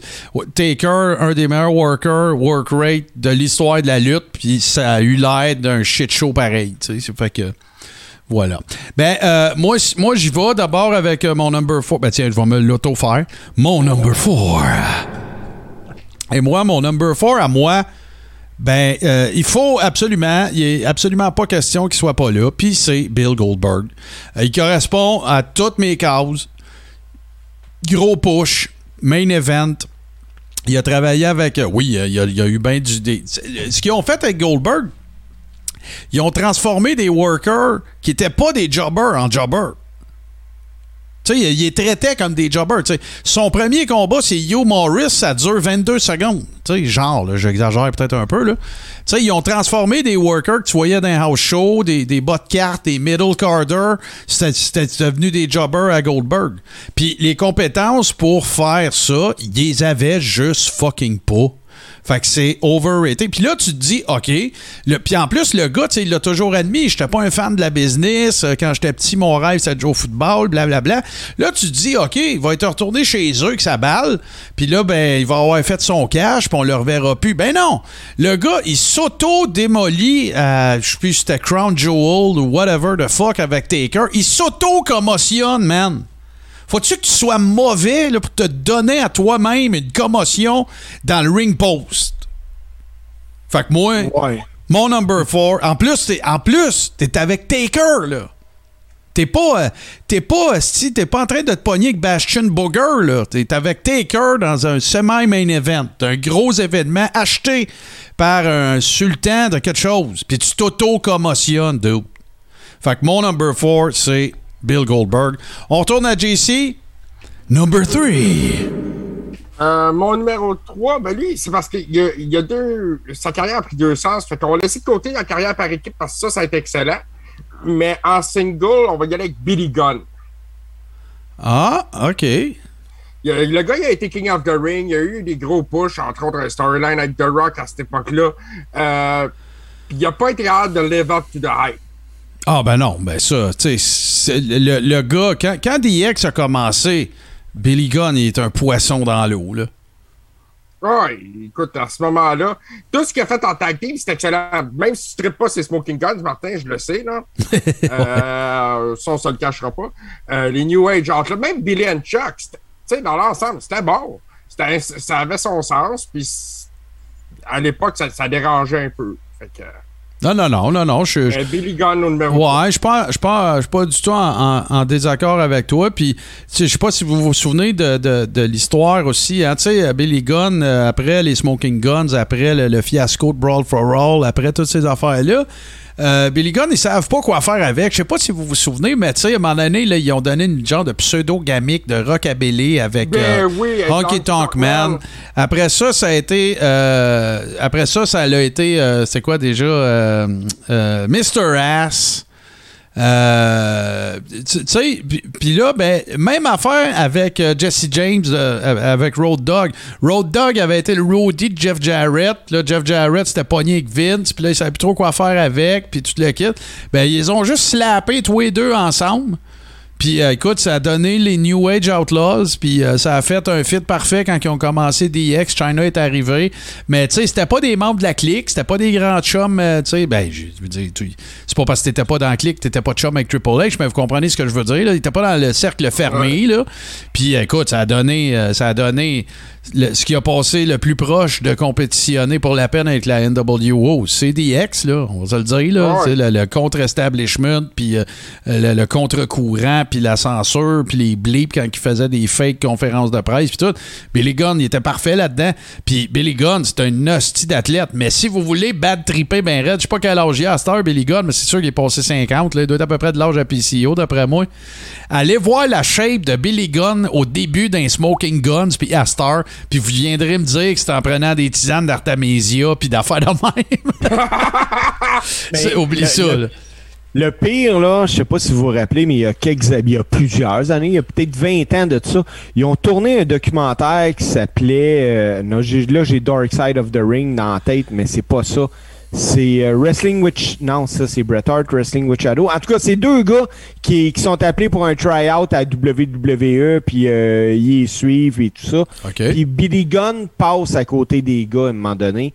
Puis ces gars-là sont de shape normale et c'est là que tu vois que Billy Gunn, il est fucking gros. Ah, il est gros parce qu'il est grand.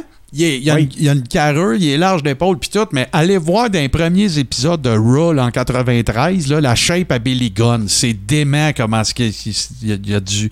En tout cas, il, il en a pris des pierres à feu. Il y en a pris. C'est Ah, oui. clair. Euh, Est-ce qu'on vient de faire le call à JC? Oui, alors maintenant, c'est au tour de Steve avec son number 3. Mon numéro 3, les gars, là, moi, c'est sûrement un des gars les plus surévalués de tous les temps. Ce gars-là, c'est pas parce que t'es bon dans un sport que tu vas être bon à la lutte. Malheureusement, il avait un nom. Il avait gagné euh, dans son pr- précédent sport. Mais dans les rings, il a blessé des gars. Je l'ai vu faire des botches incroyables. Ce gars-là n'aurait jamais dû lutter plus qu'une minute dans sa vie. C'est Steve Mongol McMichael.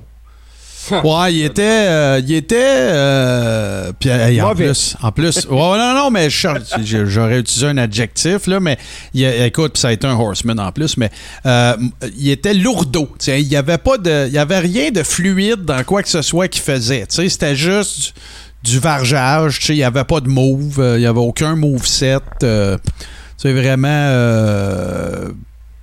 En tout cas, c'était pas des. c'était- Effectivement, c'était pas des gros chars. Puis c'était une bonne promo. C'était c'était pas un mauvais gars sur le mic. euh, puis une des raisons pourquoi il est allé loin de mic, c'est parce que c'est un grand chum à Ric Flair, parce que c'est un tripper comme lui, c'est un petit freak d'un party. Mais euh, c'est non. C'est- un excellent, un excellent choix. C'est très, très, très, très, très overrated. Euh, ça va être à mon tour. Ça va être mon number 3. Et moi, euh, c'est pas compliqué. Euh, Jim Cornette a déjà parlé de lui en disant que c'était le gars qui avait six moves, puis ça incluait quand il se replaçait les cheveux. Puis moi, c'est Kevin Nash. J'adore Kevin Nash. Je trouve que c'est un gars hyper intelligent. L'écouter en show interview, c'est toujours un délice. Le gars, il a le, le- le- le, wrestling sense, le sens de cette business-là, plus que bien du monde que, que- j'ai entendu faire des shows interview. Mais dans le ring, il était pourri. Et écoute, ce gars-là a été booker, a été champion, a été euh, au centre de, paquets d'affaires majeures, tu sais, que ce soit euh, le- le- l'époque où est-ce que Sean et Brett ont, ont pris de ont pris de, de l'altitude, on dit ça comme ça. Euh, la New Generation, c'est ça que je cherchais. Après ça, tu as eu. euh, euh, il a été dans NWO, il a, il a été partout. Ils ont même essayé de le faire avoir une feud avec CM Punk, esti. Il avait fallu qu'il se teigne la barbe. Je sais pas si vous vous souvenez de ça. Il avait l'air du, il avait l'air du Sandman dans Spider-Man. Il avait un t-shirt aligné, là. En tout cas, il avait l'air de. Puis. Je me trompe pas que la avec CM Punk a jamais été au Non, bout. ça a jamais. Ça, c'est mort dans l'œuf. Le monde a fait comme. euh, tu fais là, toi, Chris, tu nous emmènes la gériatrie avec euh, le gars, euh, avec euh, Straight Edge, là, ça marche pas, là. tu sais. Écoute bien, mon garçon, avec un gars, tu sais, qui. En tout cas. Mais euh, Jim Cornette, à un moment donné, écoutez bien l'histoire, il raconte que, tu sais, quand il y a eu le fameux euh, Fake Diesel puis Fake Razor. Jim Cornette, il est reconnu pour être un, bon, même si worker, un bon coach de lutte. Tu sais, là, euh, les, le- le- le- les- les expressions faciales, tu sais, toutes ces affaires-là. Fait que là, il l'avait mis avec Glenn Jacobs, qui est devenu Kane après, euh, pour, euh, tu sais, justement, y aider à devenir Diesel, tu sais. Fait que là, ben, euh, Cornette raconte qu'il a écouté un paquet, paquet, paquet, paquet de vidéos de Diesel, de Kevin Nash à la à WCW. Ben, ben, en fait, euh, de- ça faisait pas longtemps qu'il était là, là, quand ils l'ont fait. Puis il, a répertorié, il avait répertorié sept moves. Fait que t'avais Snake Eyes, t'avais le Side Slam, t'avais le L. Tu sais, là, il frappait souvent avec son coude, là. Euh, ouais. T'avais la botte d'en face dans le coin. T'avais, euh, bon, les coups de poing, t'avais le power bomb, puis t'avais le flip de ses cheveux quand il s'est place. Il dit, il n'y en a pas d'autre. C'est tout ce que j'ai eu à apprendre à Glenn Jacobs. Il est devenu Diesel. Puis ce gars-là était champion, Booker, euh, il est c'est un Hall of Famer. C'est moi mon numéro 3 dans les plus euh, surestimés. C'est absolument et définitivement Kevin Nash. On continue les amis et là euh, on approche les gros les grosses bombes avec JC et son number 2. Mon numéro 2, moi, c'est ma plus grosse déception, je te dirais, des 20 dernières années. Là. Curtis Axel. Ah ben là, tu, tu trouves qu'il était overrated? Il, il a, oui, il a été overrated. Ils nous l'ont mis avec Paul Heyman. Il voulait vraiment non, ça, c'est live vrai. up to the hype de Kurt Hennig. Puis il s'est servi de ça. Puis il n'a jamais été à la hauteur de ça. Là. Ben moi je l'ai trouvé bon quand il était avec euh, avec euh, Bo Dallas. Plan B. euh, oui, Ouais. le B Plus Team, c'était bon. Oh, t'as écœurant. Ça, c'était bon, mais il était rendu à la fin de sa run. Puis comment qu'il l'a appelé un moment Au donné? début de la run, ils nous l'ont arrivé, là, overhype présenté. C'était un new Paul Heyman guy. Oh ouais, c'est vrai, c'est vrai. Mais tu sais, moi, moi, en tout cas, pour moi, il a jamais même pas passé proche de même juste avoir la shape à son père. C'est pour ça que moi, j'ai jamais fondé d'espoir dans ce gars-là. C'est pour ça que j'ai de la misère à m'imaginer que tu le trouves overrated. Mais je comprends. Si tu parles que c'était un Paul Heyman guy et tout ça, là, je peux comprendre. Hey, à un moment donné, ils l'ont même appelé Michael McGillicuddy. Oui, euh, NXT. Écoute-moi bien, là. Tu sais, ça, là, c'est le premier signe que. Tu sais, un vrai bon worker, il aurait dit Êtes-vous malade, tabarnak, je m'appellerai jamais de même. C'est comme Steve Austin a fait quand il voulait l'appeler Fang McFrost, puis euh, euh, Ice Dagger. tu sais, des cochonneries, là, tu sais. c'est dégueulasse. Mais, mais écoute, il y avait, y avait eu le B-Team, puis il y avait. Ah, c'est ça je cherchais, là. Je, viens d'aller euh, faire une petite recherche. Le Miz Tourage. Je sais pas, tu te rappelles-tu de ça? Oui. Ouais, Ça, il y avait un rôle le fun là-dedans. Une espèce de comic relief. euh, Ça, c'était intéressant. Mais, Mais j'ai jamais ça, vu ce gars-là comme main eventer. Ils l'ont mis avec Miz à ce moment-là, qui est un excellent coach pour être un coach de comic relief, justement. Là. Tu sais, c'est, euh, Bon, ouais, c'est ça. C'est ça. Puis euh, l'autre affaire, moi, c'est que j'ai toujours trouvé. Mais là, écoute, ça doit pas être facile. Là. Ton père, c'est Mr. Perfect. Là. Écoute, c'est un des meilleurs workers de l'histoire. Il fait le top 5 d'un paquet de gars comme Bret Hart, comme Barry Windham, tout ça. Mais soit en shape. Tu sais, LR en shape, tu sais. Look the part. Tu sais, je veux dire, Ouais. au moins l'air sais, fake it till you own it. Puis j'ai toujours trouvé qu'il avait pas l'air. Tu sais, dans notre fameux euh, le, le Bret Hart au meter, il est là nulle part. En effet. Fait que c'est pour effet, ça que moi, je l'aurais pas mis comme overrated. Il, il a jamais été Écoute. raté. Ouais, mais c'est ça, mais ils l'ont sorti, c'était un Paul Heyman guy. Il a signé des victoires contre Triple H à Raw, pis des affaires comme ça.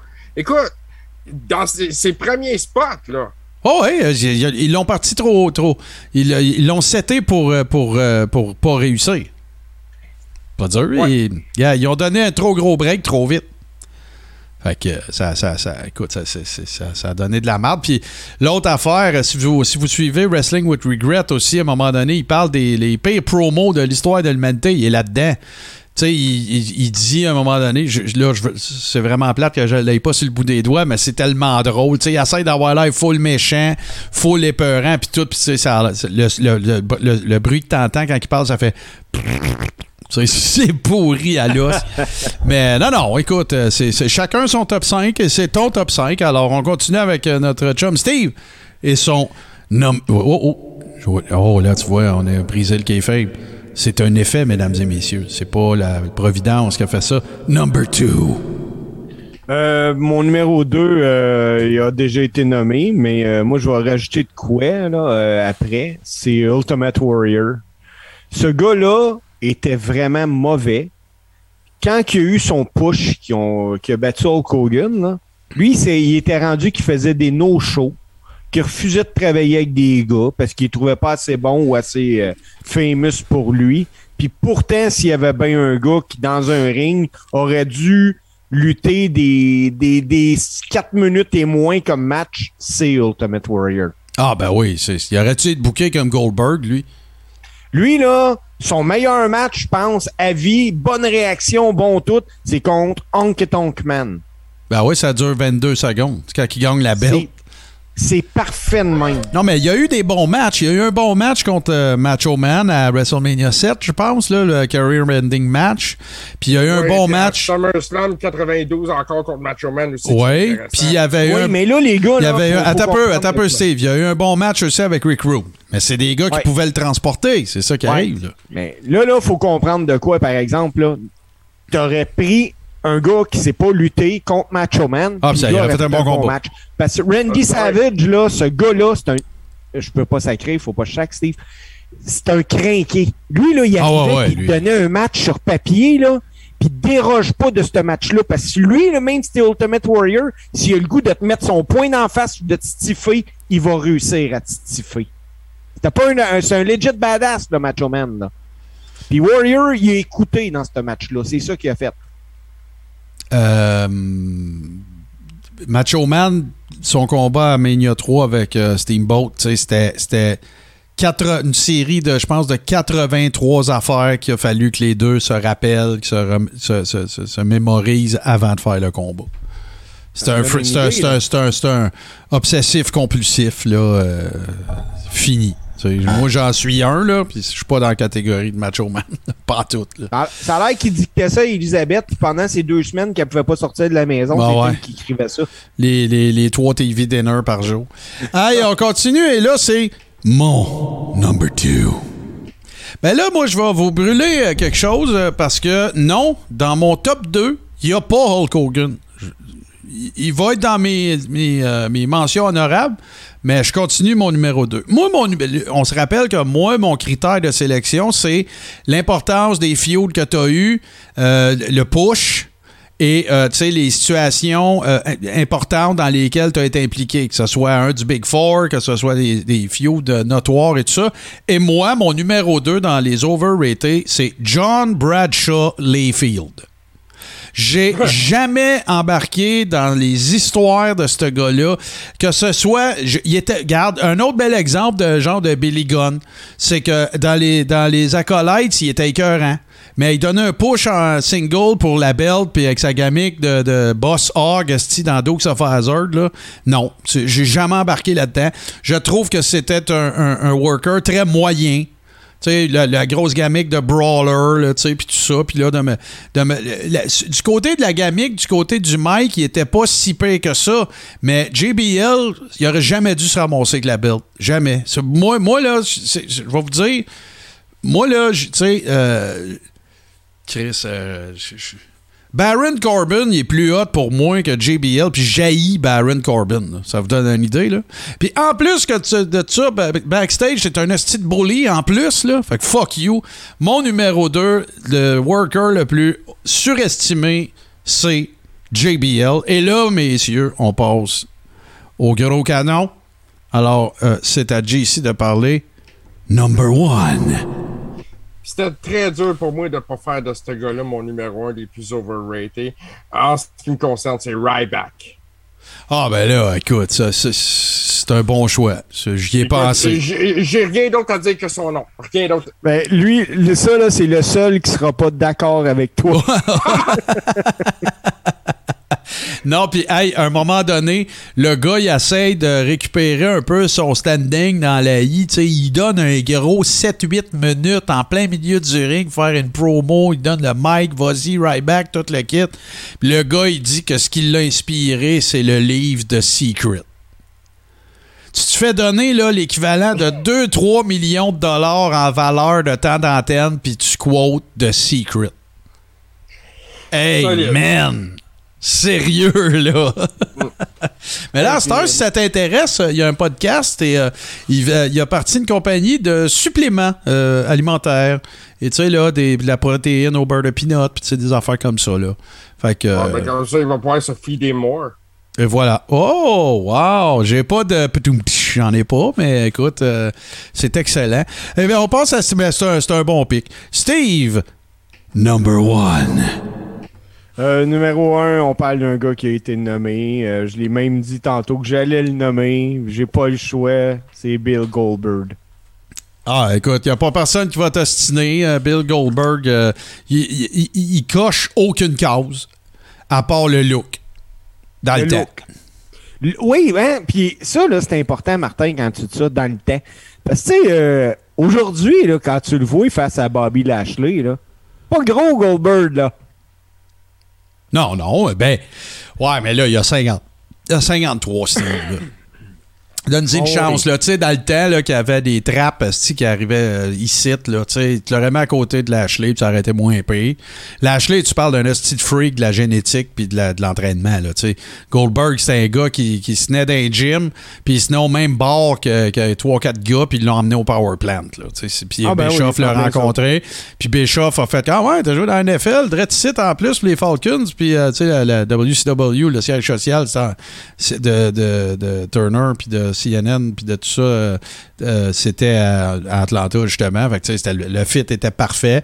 Il a été Turner booké parfait. propriétaire Ben ouais. C'est ça. Puis le, le, le, le, le- la storyline, le booking était parfait. Mais le gars était mauvais. Tu sais, dans, le, dans le ring, il était mauvais. C'est pas plus dur que ça. Moi, je m'excuse, je vais leur dire une deuxième fois. Un gars qui s'auto-commotionne quand sa job, c'est en plus de prendre soin de lui-même, c'est des autres. Imagine ce qu'il peut faire aux autres. Il est capable de s'auto-commotionner, man. Hey, il a mis fin à la carrière de Bret Hart. Ben, entre autres. Sais, je veux dire, euh, c'est ça. Ben, moi, les gars, vous allez tomber sur le cul. Alors, c'est mon number one. Rappelez-vous de mes critères. Alors, pour moi, le worker, dans ce cas-ci, la worker la plus overrated de l'histoire de la lutte, si on parle de push, si on parle de angle d'importance, si on parle d'avoir participé à des main events, c'est Sable. Voilà. C'est la worker la plus overrated pour toute l'attention qu'elle s'est fait donner de l'histoire de la fucking lutte. Était, tu sais, oui, elle était jolie. Oui, c'est du eye candy. Je comprends. La fille est plate à écouter. Elle, dit, elle, elle danse dans le ring pour, pour, pour, quand elle était heel pour dire euh, les filles veulent toutes être comme moi, les gars veulent toutes être avec moi, puis tout. Elle sait pas danser, elle sait pas parler, elle sait pas lutter. Puis, tu sais, Vince, puis euh, Vince Russo, Vince McMahon, ça a l'air que tout le monde en était gaga dans le bureau, puis tout le kit. Puis, on n'oublie pas, là, c'était l'épouse, et j'y enlève rien, là, ça a donné comme ça. Mais quand Mark Mero est arrivé, il, il faisait sa- son Johnny B. Bad. Vince, là, il voulait Johnny B. Bad. Il organise ça, il arrive en fin de contrat. Mark Mero, il arrive en fin de contrat. Il y a quelqu'un qui appelle Mark Mero. Hey, viens-t'en euh, euh, euh, au bureau de la, de la WWE. On veut te parler, tu te le quittes. Vince, il a pas fait ses devoirs. Le mot, le, le, le, le copyright de Johnny B. Bad, appartient à la WCW. Il pourra pas réinventer Johnny B. Bad. Là, ils ont- là, il l'appelle Wildman Mark Merrow. Vous allez vous en souvenir. C'était le fameux match du retour de Warrior que Triple H euh, payait sa pénitence euh, qui a perdu en 23 secondes, genre, après le curtain call. Et là, ben, il s'en va backstage. Puis là, il y a une espèce de pseudo-porte de garage. Mark Merrow, il est là avec Sable. Puis là, ben, il commence à se pogner, puis tout le kit. C'est la seule fois que tu as vu le Wildman Mark Merrow. Parce que après ça, euh, ils ont changé sa gamique. Puis là, ben, ça a été l'ancien boxeur. Parce que Mark Merrow, c'est un ancien gagnant des Golden Gloves à New York et tout le kit. Fait que là, ben, Vince s'est rendu compte qu'il pourrait pas avoir son Johnny B. Bad. Mais, fait que là, ben, il trouvait euh, Sable, il a trouvé de son goût, puis tout le kit. Fait que là, ben, on va en faire la valet de, de, de soit de Mark Merrow. Là, finalement, c'est devenu le, le valet de Triple H, si vous vous souvenez, là, parce que Triple H est encore dans sa gamique de, de, de, de, de petits pleins de, de, de- de- du, euh, voyons, du Connecticut. Et là, ben, euh, s'ensuit évidemment le, le spread dans Playboy. Puis là, ben, écoute, là, tu sais. Puis l'histoire, ça a été la pire affaire qui pouvait arriver de toute façon à Mark Merrow, parce que Mark Merrow, c'était pas un mauvais worker. Même dans le temps de la WCW, quand il était Johnny B. Bad, moi je trouvais que c'était un des plus euh, acrobatiques, un des plus fun à regarder. Euh, c'était pas plate, ces matchs. C'était écoute, c'était un gars qui était excellent dans le ring. Absolument. Hey, mais écoute bien l'histoire. Écoute bien l'histoire. Là, il, décide, on va donner un push à Mark Merrow, puis on va lui faire faire de l'argent, il va être content, comme ça, on va pouvoir garder Sable. Fait que là, il book Mark Merrow contre Steve Austin. Mais genre deux semaines avant, à Raw, Sable a donné un power bomb à Mark Merrow. Steve Austin, il dit au Booker, que tu fais là, me crisser avec Mark Merrow? Il vient de se faire faire un power bomb par une femme de 120 livres, là. Je suis champion de la fédération, là. C'est, quoi le gag, là? Tu me rends pas service, tu y rends pas. À partir de ce jour-là, à partir de ce moment-là, Mark Merrow dans I, c'était fini. C'était fini. Puis oui, je suis d'accord à Wawa Tata Wow, là, je suis d'accord avec toi. C'est vrai que ça- c'en est un, ça, des gars qui est un peu underrated, là. À part AI, parce qu'AI, là, c'est Marvelous Mark Merrow avec ses de, de boxeur, ça n'a jamais pogné, là. Fait que moi, mon numéro un, messieurs, dans l'histoire de la lutte, le worker ou la worker, je vous ai eu, là, parce que j'avais pas pensé à ça, le plus overrated, c'est Sable. Et là, je vous donne chacun, je regarde l'heure, euh, je vous donne une mention honorable. GC, Honorable Mention. Ben, je vais y aller avec quelqu'un que vous avez tous les deux nommé. Là, on parle de Bill Goldberg. Euh, moi, je pense qu'on peut pas passer à côté de ce gars-là. Euh, Il y en aurait eu d'autres, mais Bill Goldberg s'auto-commotionne. C'est un gars qui, euh, oui, en 1997-98, était impressionnant. Il a eu une belle run. Quand il quand il l'a emmené à WWE en 2002, c'est- c'était plus pareil. Déjà là, c'était plus pareil. Il était pas capable de rivaliser, de, de faire des combats avec des gars comme Triple H. Puis, euh, Oh non, Ils non. ont- mais il- C'est c'était un étoile filante. à cette époque-là. Une Oui, étoile filante, puis quand est venu le temps de le mettre dans un rôle plus prépondérant, il n'y avait pas ce qu'il fallait. Fait que ça, c'est, overrated. C'est pas plus dur sais, que ça. il, il a jamais été super bon pour couper des promos non plus. Là. On se comptera pas d'histoire. Ben, Kevin Sullivan, qui était le booker à l'époque de son arrivée, il voulait pas qu'il parle jamais. ça, Sa, une sa- promo, lui, c'était, ça aurait été de pas parler. C'est d'aller dans le ring, de te péter à gueule, puis s'en aller, puis dire You're next, that's it. Ben, Puis le temps qu'il a fait ça, ça a marché en esti. Parce que, écoute, il battait le cul de la I dans ce temps-là, là, avec euh, NW. Oh, oui, euh, il faisait partie de ça, de ceux qui, qui, qui ont battu le cul de la WWE Voilà. à l'époque. Voilà. Hey, on continue ça, les boys. Steve, honorable mention.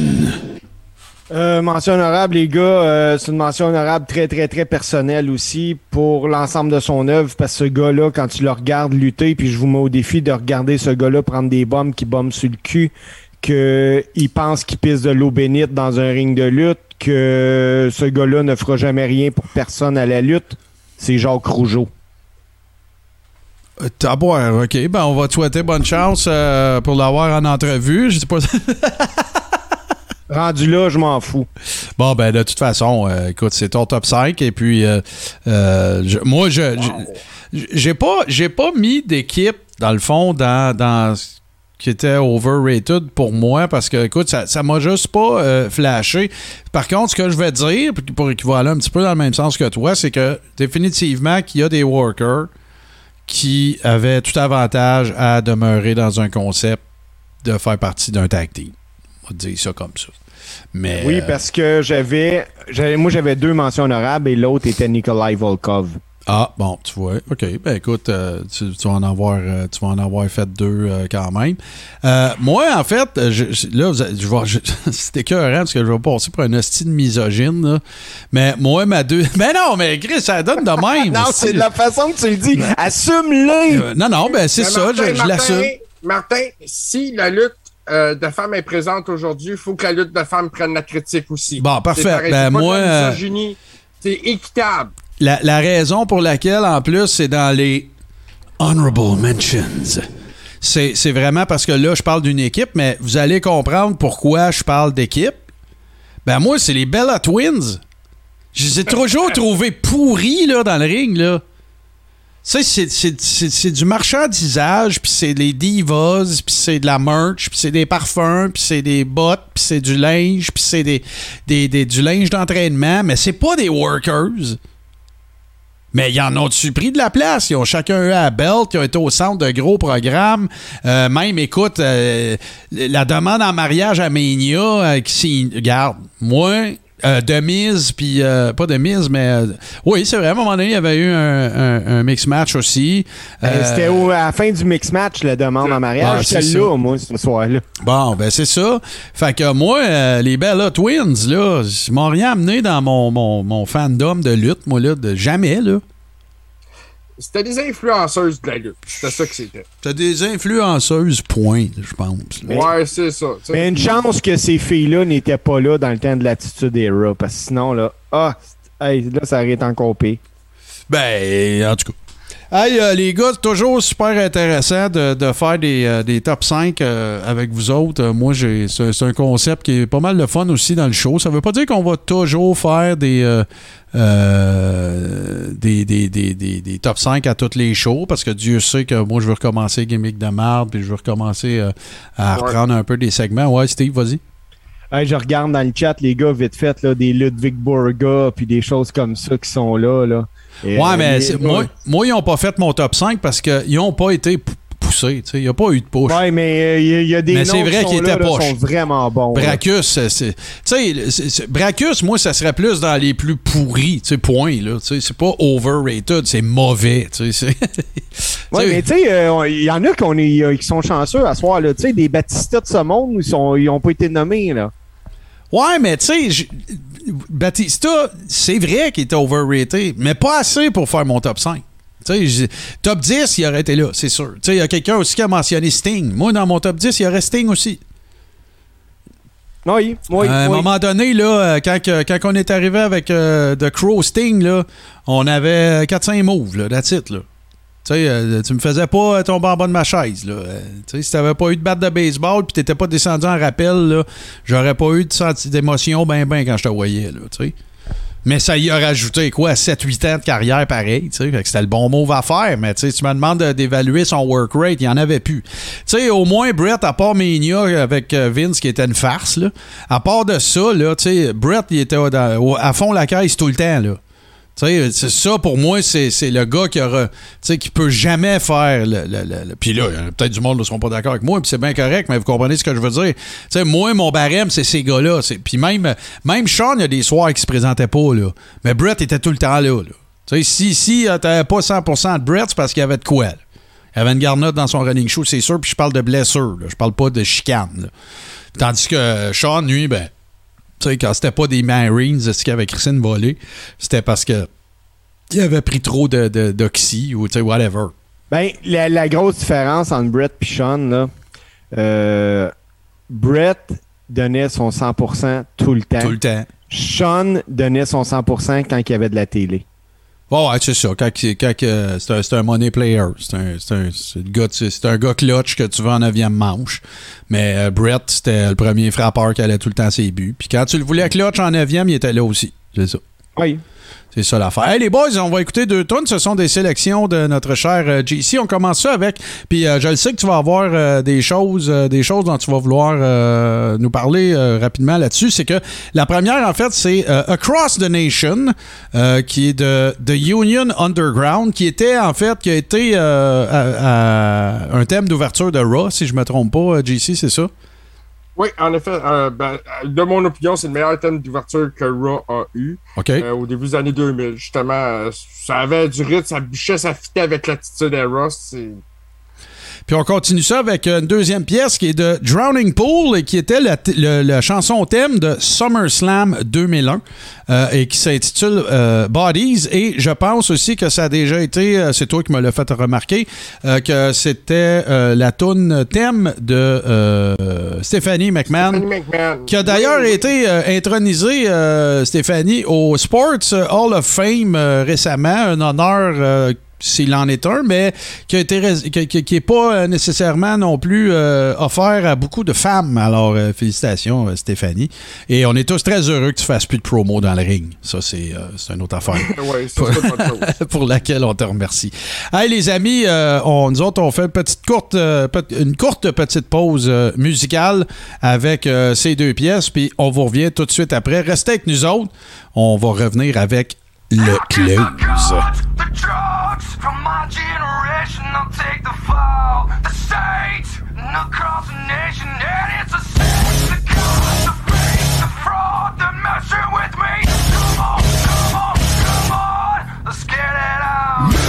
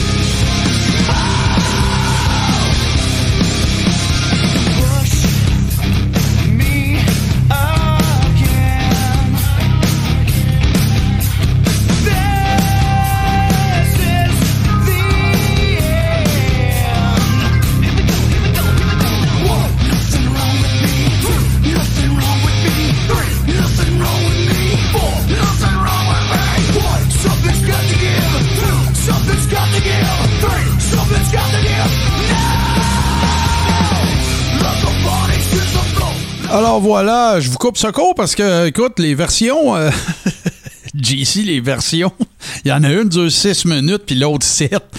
Je peux pas mettre 13. Non, non, mais c'est pas grave, là. On est... J'ai pas checké le temps. Mais non, mais non, on s'en fout, hey, euh. on est équipé anyway pour, euh, pour faire ça comme il faut. Mais euh, deux excellentes tunes. Hein. Ça rappelle aussi, euh, ça rappelle des souvenirs. Je me rappelle, euh, il y avait eu. C'était un. C'était pas un Mania à Toronto aussi qui avait eu Saliva aussi, là, qui avait. euh, c'était ici qui blurk dans sa partout. Là, puis en tout cas. euh, voilà. Donc, euh, ça correspond pas mal aussi à.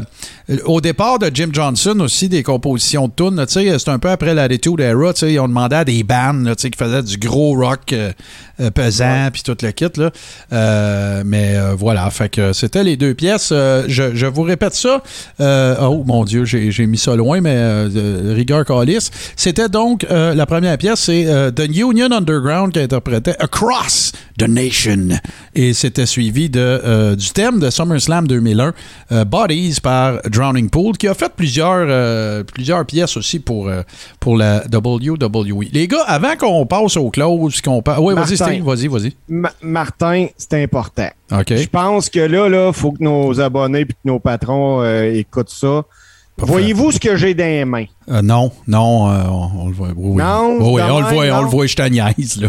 C'est un téléphone cellulaire parce que pendant qu'on se parlait, les gars, je vous en ai même pas parlé, je m'excuse. Ben, Pendant qu'on faisait le podcast, j'ai envoyé un message texte.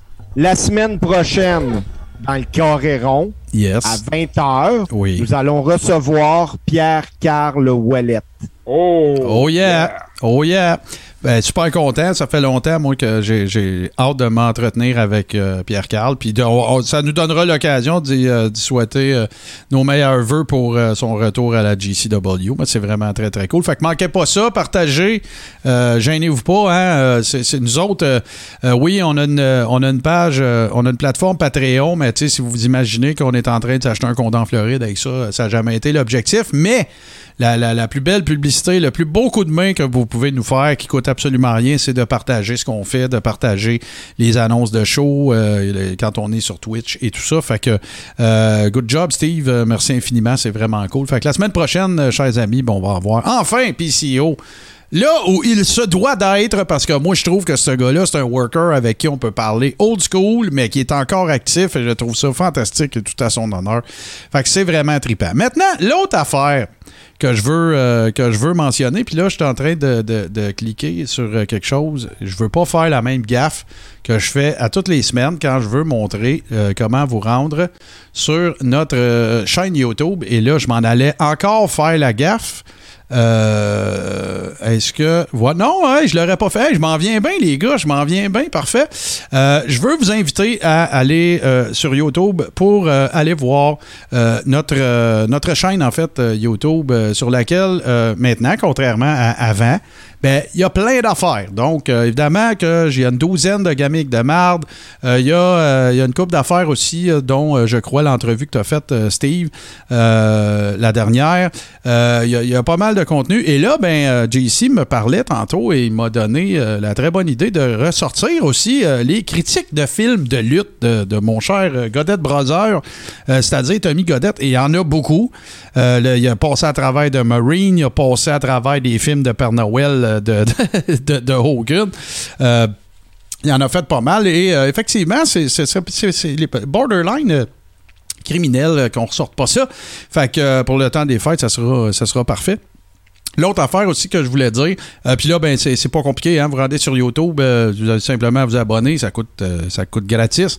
Vous rendez sur YouTube juste à faire une recherche, le carré rond, tel que vous venez de voir ce que je vous ai montré, parce que j'ai oublié le password du mot de passe dont je m'étais servi pour faire la première chaîne, le carré rond. Si vous envoyez deux, prenez celle qui a l'air de ce que je suis en train de vous montrer. Puis voilà, donc il va y avoir un, flux régulier de, de- matériel qui va se retrouver là, de contenu qui va se retrouver là. Ça, c'est la première La deuxième affaire, c'est que euh, moi, j'ai fait beaucoup de changements euh, technologiques euh, chez moi qui vont enfin me permettre de, faire des watch-along de matchs importants. Et là, ben, je prends, écoute, on est, il est présentement, on est quoi là? On est le 11 octobre et je prends l'engagement suivant jusqu'à la fin, la période des fêtes. OK? Je n'ai pas le calendrier devant moi, là. Mais jusqu'au dernier lundi de l'année 2021, je vais faire un watch-along de match mythique par semaine. Ça, c'est juste pour nos patrons. Et euh, on va rendre ça disponible, évidemment, sur Patreon. Donc, si vous voulez joindre euh, le, le, Verse ou le Ribbers Verse, ben, c'est pas compliqué. Vous vous rendez sur patreon.com, barre oblique, le Carréron. Il y a un niveau c'est 5 piastres. Ça vous donne accès à tout. Ça fait 7 Canadiens. Là, ça n'a pas été transféré, je pense, encore en Canadien. Euh, ça vous donne accès à absolument ce qu'on fait, ce qu'on a fait avant, à l'époque de Toto, euh, les nouvelles affaires aussi, les futures entrevues aussi à Steve. Il y en a qui vont être exclusives et qui ne seront que sur Patreon. Mais ça ne sera pas le cas de PCO. PCO va être public à tout le monde, mais ça va être exclusivement sur Twitch. Donc, euh, un gros, euh, gros merci à Steve. Évidemment que si vous nous avez découvert ce soir sur Twitch et que vous voulez faire un peu de rattrapage, ben, tous les épisodes que nous avons faits sont disponibles, particulièrement la saison 5, sur évidemment toute bonne plateforme de balado, c'est-à-dire Apple Podcast, Google Podcast, Spotify ou tout bon podcatcher Android. si vous ne likez pas déjà la page Facebook Le Carréron, allez faire un tour. Euh, on est à 517 quelques likes. On est, je suis bien conscient que c'est très, très niché. Euh, et euh, ben, si vous pouvez nous donner un petit coup de pouce pour aller liker ça, ça va être très, très apprécié. Il y a des gens qui me posaient la question aussi. Patreon Mania n'est pas terminé. Donc, s'il y, y, a des gens qui aimeraient se joindre à nous pour l'enregistrement, ben, la diffusion et l'enregistrement d'un épisode, faites-nous le savoir de la façon qui vous convient. C'est-à-dire, ça peut être la messagerie, ça peut être dans le Rib Room, parce que vous avez accès, évidemment, lorsque vous, vous, adhérez à Patreon, vous avez accès à la Rib Room. Donc, laissez-le nous savoir. On en a déjà quelques-uns de fait, mais moi, je ne demande pas mieux. J'aimerais vraiment ça qu'on reprenne ça parce qu'on s'est engagé à recevoir tous ceux qui nous disent qu'ils aimeraient ça venir. Fait que ça va en faire partie définitivement. Sinon, ben, écoute, il n'y aura pas grand teaser. je vois l'heure avancer. Il n'y aura pas grand teaser. Teaser. Teaser, messieurs, parce que là, on sait de quoi il sera question la semaine prochaine. Et moi, je vous ferai pas d'accroire. On va passer tout le temps qu'on peut avoir avec PCO.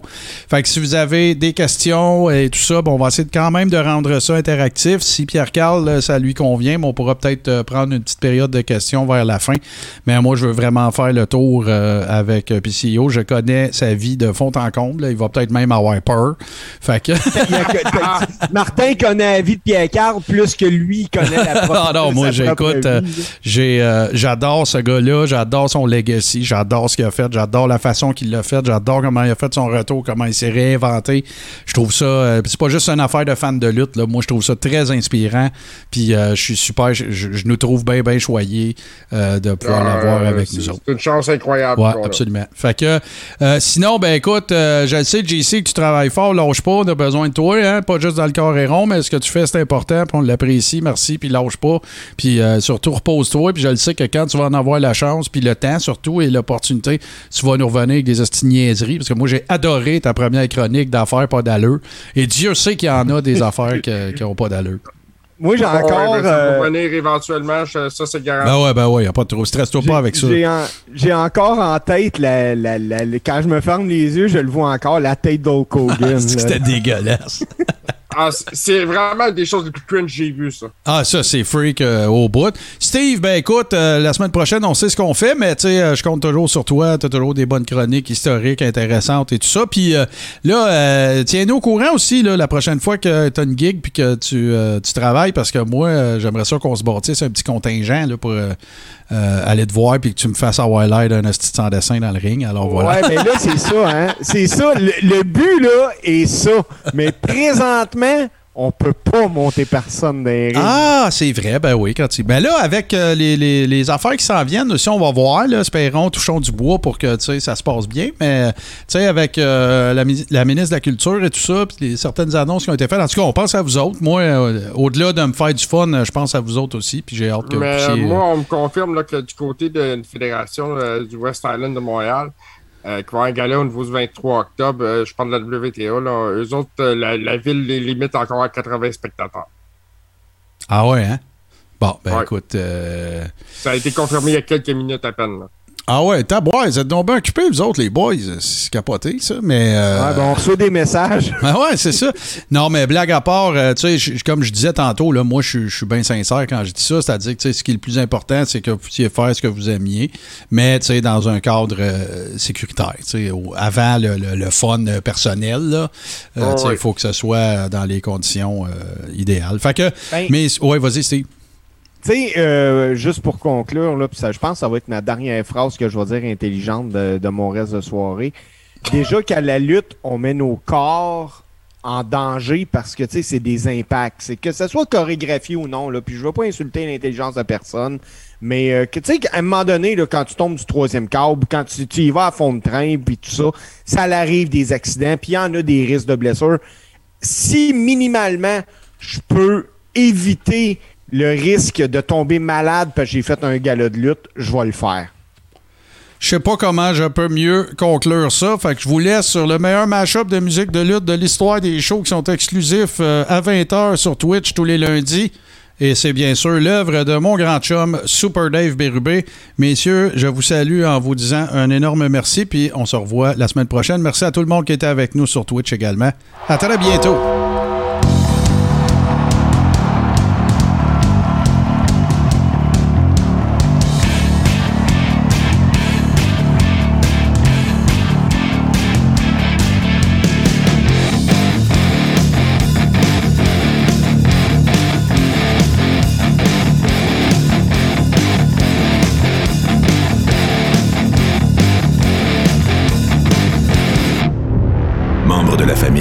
H2O Web Media.